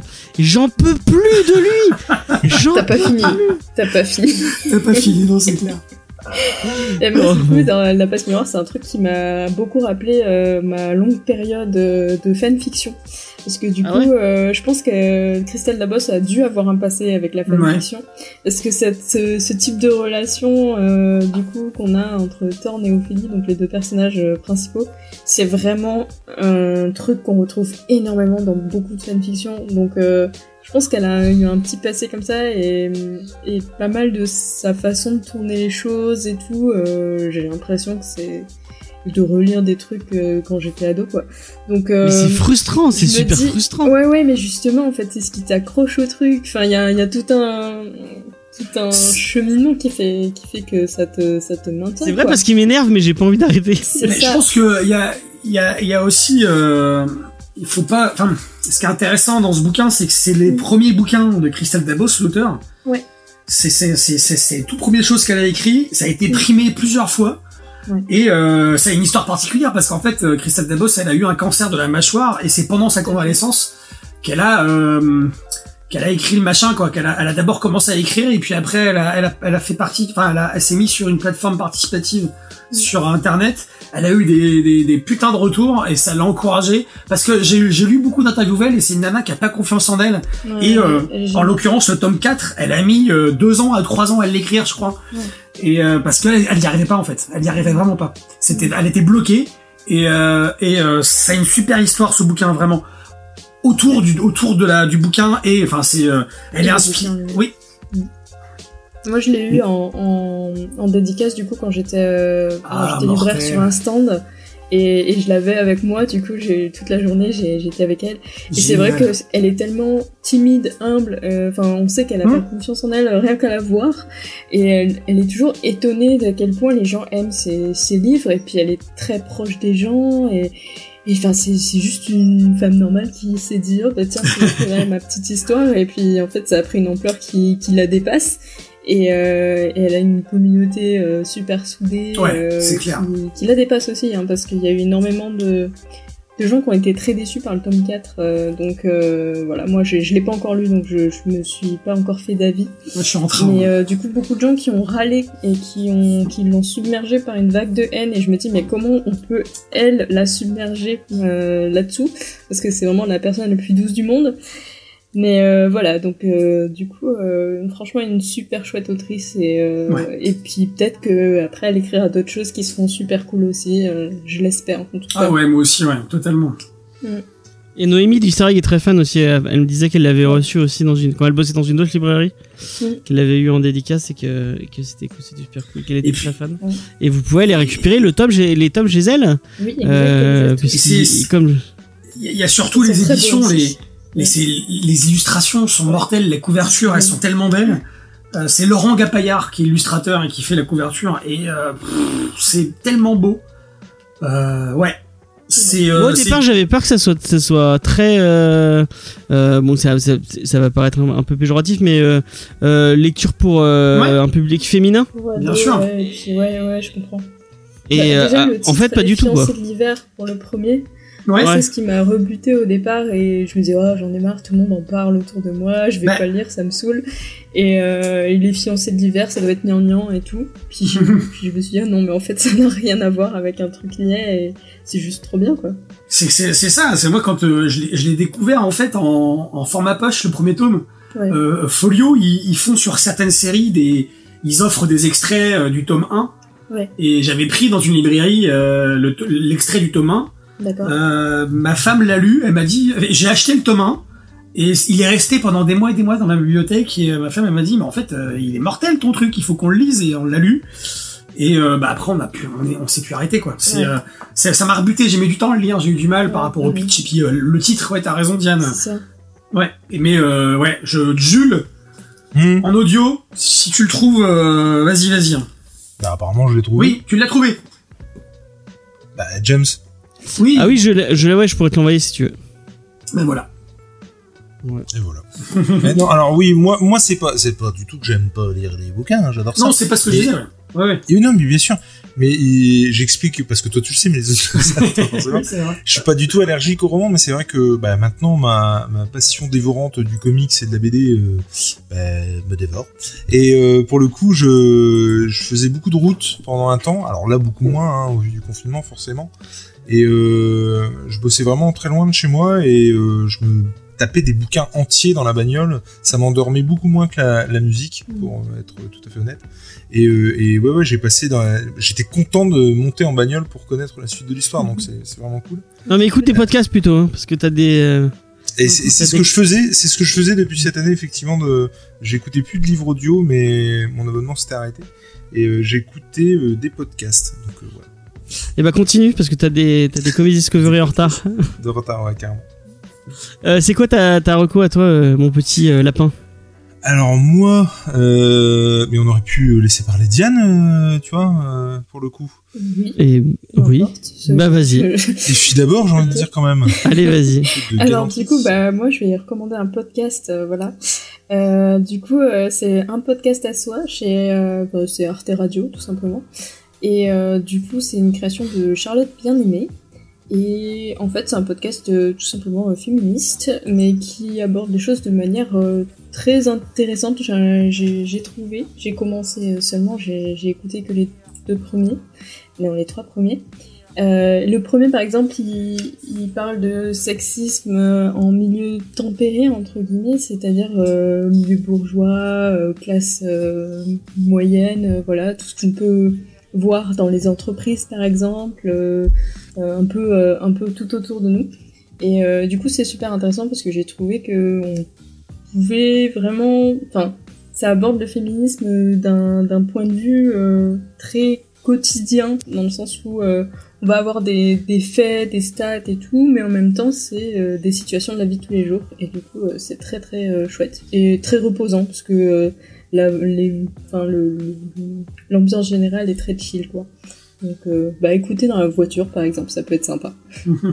Arte Radio, ils font des super trucs. Enfin, au niveau de la Ouais. prod, moi, je suis vraiment jaloux de, de ce qu'ils sont capables de faire. euh. Moi, j'ai pas écouté euh, mon podcast à soi, mais j'ai, enfin, les braqueurs. euh, j'ai écouté quoi d'autre? Euh, Le truc sur la, les barons de la drogue, je crois. Enfin Ouais. bon, il y a tout ce qu'ils vu font, c'est euh, truc tout ce qu'ils font, c'est génial. Mm. Tout ce qu'ils font, c'est c'est ouf. C'est super Euh, ouais. c'est- ouais, c'est Ouais. super super quali quoi. Ouais. Ouais, je, je, je suis encore une fois jaloux de leur production sonore qui est vraiment euh, c'est c'est le top du top quoi. Mm. Donc Julio, tu disais. Et donc moi on va retourner avec euh, la fantasy puisque euh, je l'ai- alors pour le coup je l'ai mis sur Insta donc ça en étonnera euh, pas certains. Mais euh, j'ai lu euh, Talifi de la Lune tome 1 euh, qu'on avait chopé à Péronne avec euh, l'ami Nico sur un festival euh, d'une petite bourgade qui s'appelle Péronne pas loin de chez nous. Et euh, donc il y avait un dénommé Souria euh, qui a publié Ah. d'autres trucs euh, Frix je sais plus quoi enfin bref. Frix trucs. Ça doit être ça. Ouais, c'est vachement faux- c'est vachement bien fait ce Fix Will. Alors pour le coup ça je l'ai pas lu et donc j'ai lu donc ce tome donc on a rencontré il m'avait fait des dédicaces tout ça il était vraiment vraiment très très très très gentil très très euh, simple et très euh, sage j'ai envie de dire.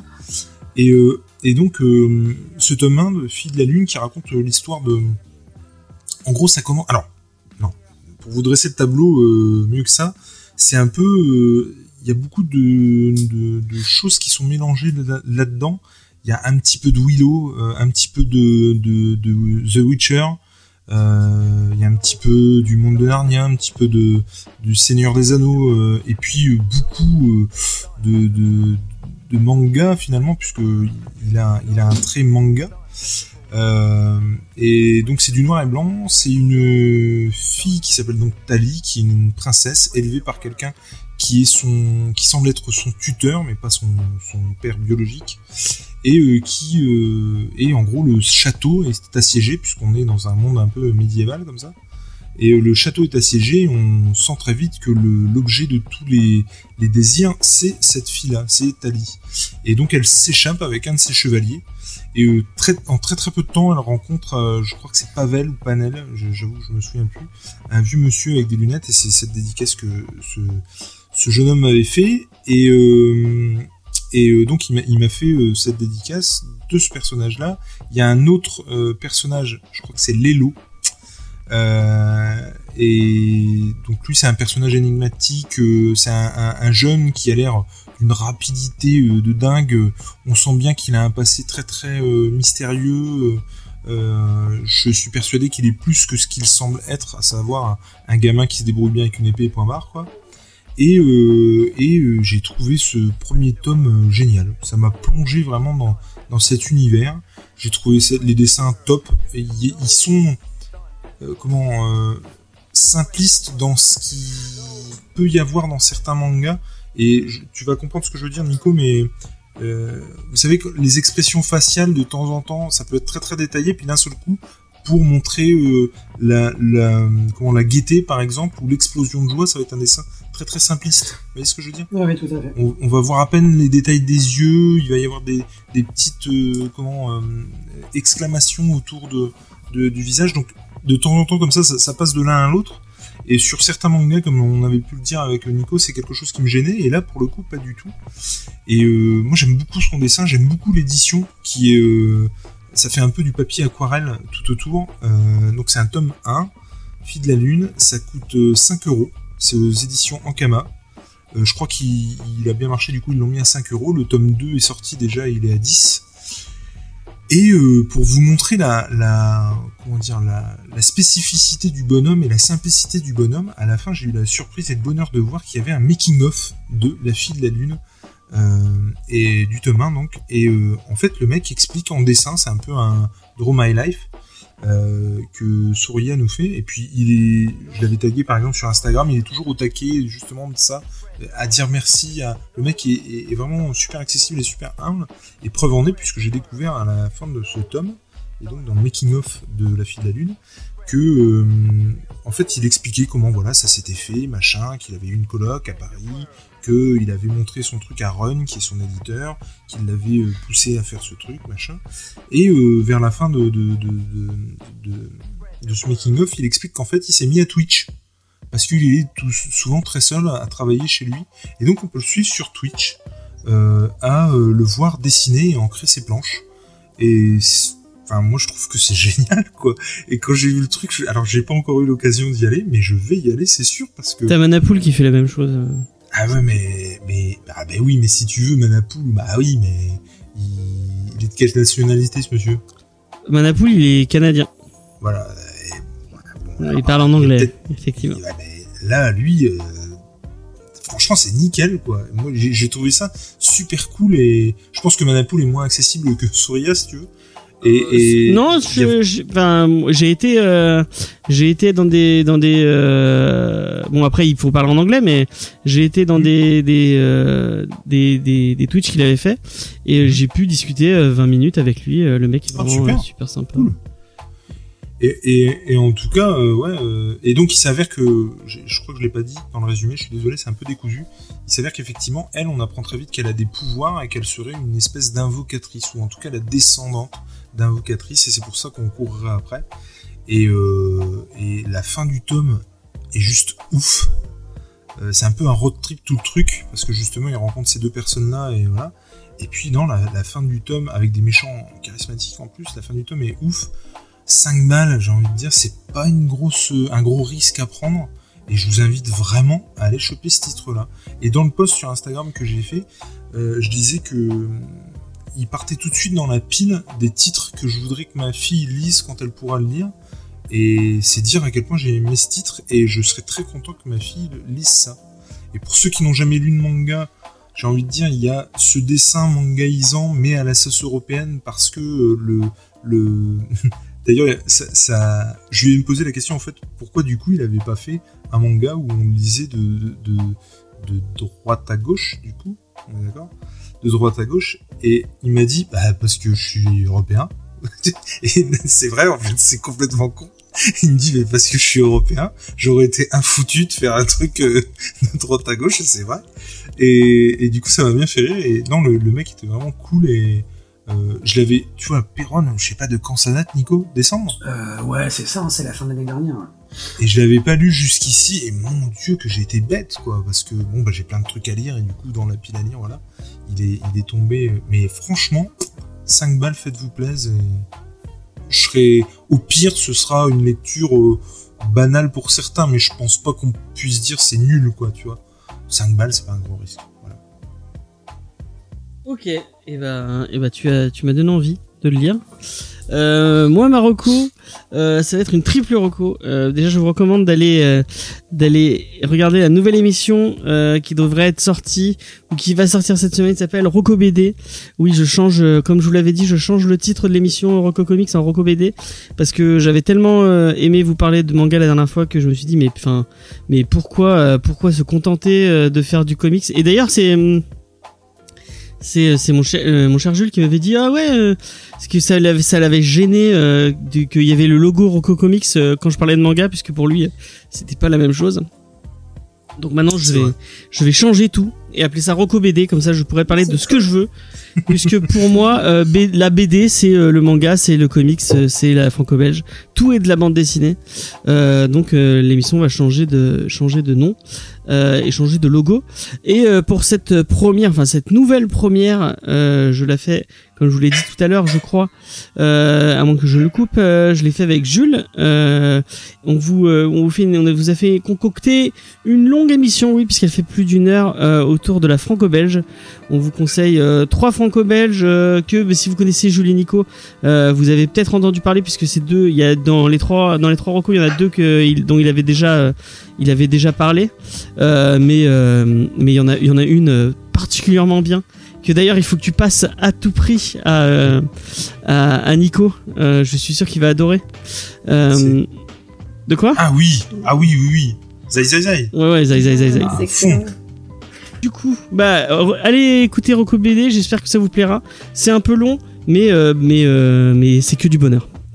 Euh, et euh, Je ma- tiens à préciser que pendant l'émission, je t'ai demandé plusieurs fois si tu trouvais que je parlais trop. Et tu m'as dit non, non, vas-y, y a pas de problème. oui, non, mais j'ai pas. Je tenais à le préciser. Oui, non, mais en fait, mais tu m'as dit la même chose, mais tu fais, et quand je t'ai dit combien de temps ça durait, tu fais non, mais on a fait pas aussi long. Enfin, j'ai été étonné quand j'ai mis Ouais, les fichiers ouais. les uns derrière les autres, qu'on ait parlé autant de temps. J'avais l'impression que ça avait duré 5 minutes, et en fait, non, on a fait une, enfin, les rushs font une heure et demie, et j'ai coupé, j'ai coupé, j'ai coupé 30 minutes de, de conneries euh, pour garder l'essentiel, et euh, bah, finalement, on a une belle émission de une heure. C'est, euh, c'est, euh, voilà. Bon, allez, j'espère que j'espère que vous aimerez ces- cette, cette, cette émission et euh, j'ai hâte de pouvoir en faire euh, une autre avec Nico et avec Diane. Pourquoi pas Ça Ah. pourrait être. Très bien. Ah en ouais, plus, si maintenant tu ouvres à la BD, euh, Ouais. ça, ça m'intéresse à fond. D'accord, bah c'est super cool. Euh, ma deuxième reco, je sais pas si j'en ai déjà parlé dans cette émission, mais c'est un, un auteur de roman euh, pour lequel j'ai eu un vrai coup de cœur qui s'appelle euh, Philippe Jainada euh, et qui a fait deux bouquins qui m'ont beaucoup marqué qui s'appellent La Serpe et un autre qui s'appelle La Petite Femelle et je vais vous parler plus plus plus, plus, euh, avec plus de plus euh, un plus longuement de La Petite Femelle. La Petite Femelle, c'est donc euh, l'histoire de Philippe Jainada qui va enquêter euh, je sais plus je sais plus sur quel prétexte. Il y a un je crois que c'est un de ses non je sais plus si c'est un de ses un de ses voisins qui lui dit je non je sais plus le prétexte. En tout cas il va il va enquêter sur Pauline Dubuisson. Je ne sais pas si vous savez qui est Pauline Dubuisson. Euh, c'est une une jeune fille qui, euh, qui je sais plus quelle qui je crois que c'est entre juste après la, la, la, la, deuxième guerre mondiale a été accusée euh, d'avoir euh, d'avoir tué son amant et euh, en fait, il y a eu un film qui a été fait euh, sur euh, sur euh, sur ce, ce- cette affaire criminelle. C'est la vérité de Henri Georges Henri Georges Clouzot. Je sais pas si vous l'avez vu avec avec Brigitte Bardot, les, un des tout premiers rôles de Brigitte Bardot. Où euh, bah en fait on, dépe- on dépeignait cette femme comme euh, une espèce de séductrice, euh, tentatrice, vénale et, tous les clichés possibles et, ima- et imaginables sur les jeunes femmes. Et en fait, bah non, l'histoire est beaucoup plus compliquée qu'on ne pourrait le croire. C'est une, une jeune femme qui a grandi dans le nord de la France pendant la guerre. Euh, son père euh, a, a dû malheureusement parce qu'il était, euh, je crois qu'il il bossait, il avait une, euh, il avait une boîte de construction ou un truc comme ça, et il a été obligé de travailler avec les Allemands. Et elle, elle a un peu fricoté avec les Allemands, mais bon, quand tu es une petite, quand t'es une petite fille de 15-16 ans, euh, euh, qu'il y a plein d'Allemands et qu'il y a personne autour, c'est, enfin, comment tu peux, comment tu veux faire autrement, quoi Et c'est vraiment un, enfin, il, il refait tout le parcours de Pauline Dubuisson jusqu'à son euh, son malheureux suicide euh, quand elle a quand elle a voulu euh, elle a voulu me passer euh, tout derrière elle et et, euh, et aller partir vivre vivre au Maroc. Et euh, finalement bah on enfin un, peu à cause du film et à cause de ce qu'elle a fait tout lui enfin tout lui est revenu un peu à la gueule et elle s'est suicidée. Il refait tout le, le parcours de ces jeunes filles et c'est vraiment un parcours touchant, bouleversant et humain sur euh, sur cette jeune fille euh, qui qui bah qui est en fait qu'u- qu'une humaine quoi qu'u- qu'une une petite jeune fille qui a fait des erreurs et à qui euh, malheureusement euh, comme euh, c'était un- une période très très sexiste très très machiste on n'a pas voulu euh, on n'a pas voulu lui lui lui pardonner jusqu'à la fin jusqu'à la fin de sa vie quoi et en plus, ce qui est vraiment cool, c'est que Philippe Gianeda se met un peu, enfin, se met un peu en scène parce que il vous raconte sa vie pendant que lui fait son enquête. Donc il y a, à chaque fois où il y a des moments un peu de tension, il y a des moments un peu rigolos parce qu'il ra- il raconte sa vie. Là, genre oui, là je vais à tel hôtel. Et en fait il, bouge vraiment, euh, il est allé euh, sur chaque lieu pour euh, prendre un peu la, force du, du truc. Et on, on, on, on, on- donc on, a sa vie de lui comment il écrit son bouquin et en même temps la vie de Pauline Dubuisson qui est vraiment qui est vraiment intéressante. Et il y a un autre bouquin qu'il a fait qui s'appelle La Serpe qui est sur un autre mec qui est aussi sur une affaire criminelle et en fait qui parle d'un qui parle d'un autre personnage qui est tout aussi euh, tout aussi intéressant. Euh, vraiment moi je vous conseille vraiment ce, ce, ce, ce- cet, auteur qui est vraiment très très très cool. Euh, donc voilà. Et je non je vais pas faire ma je la je la ferai la prochaine fois mon autre co. Je pense que j'ai déjà assez parlé comme ça. Merci beaucoup à Julie Nico d'être venu dans cette émission et notamment on peut je ne peux que vous encore une fois pousser les gens à aller s'abonner à cette chaîne merveilleuse de gens passionnés et passionnants. Et notamment votre dernier live qui est vraiment très cool. Et euh, jeudi normalement bon du coup demain pour les gens qui, qui écoutent l'émission il y aura euh, si vous voulez si vous l'écoutez mercredi il y aura euh, le live de la le live du mois. Euh, C'est ça, ouais. et est-ce que je, je, je, je demande à, à Jules, est-ce qu'il va, il va me promettre, est-ce que le chat apparaîtra dans cette émission? Non, non, non, toujours pas. Quel enfoiré. Ah non, non, non, là je suis en off, là, là je sais. Non, non, non, là je pense que je m'embêterai pas avec ça cette semaine, non, pas du tout. Mais La, putain, la mais machine à laver a eu raison de moi. C'est qu'une ligne de code à rajouter, bah, vraiment, je, je ne comprends pas, c'est pas grave. Bon, Euh. peut-être qu'on ferait un test, on verra bien, mais franchement, je pense pas.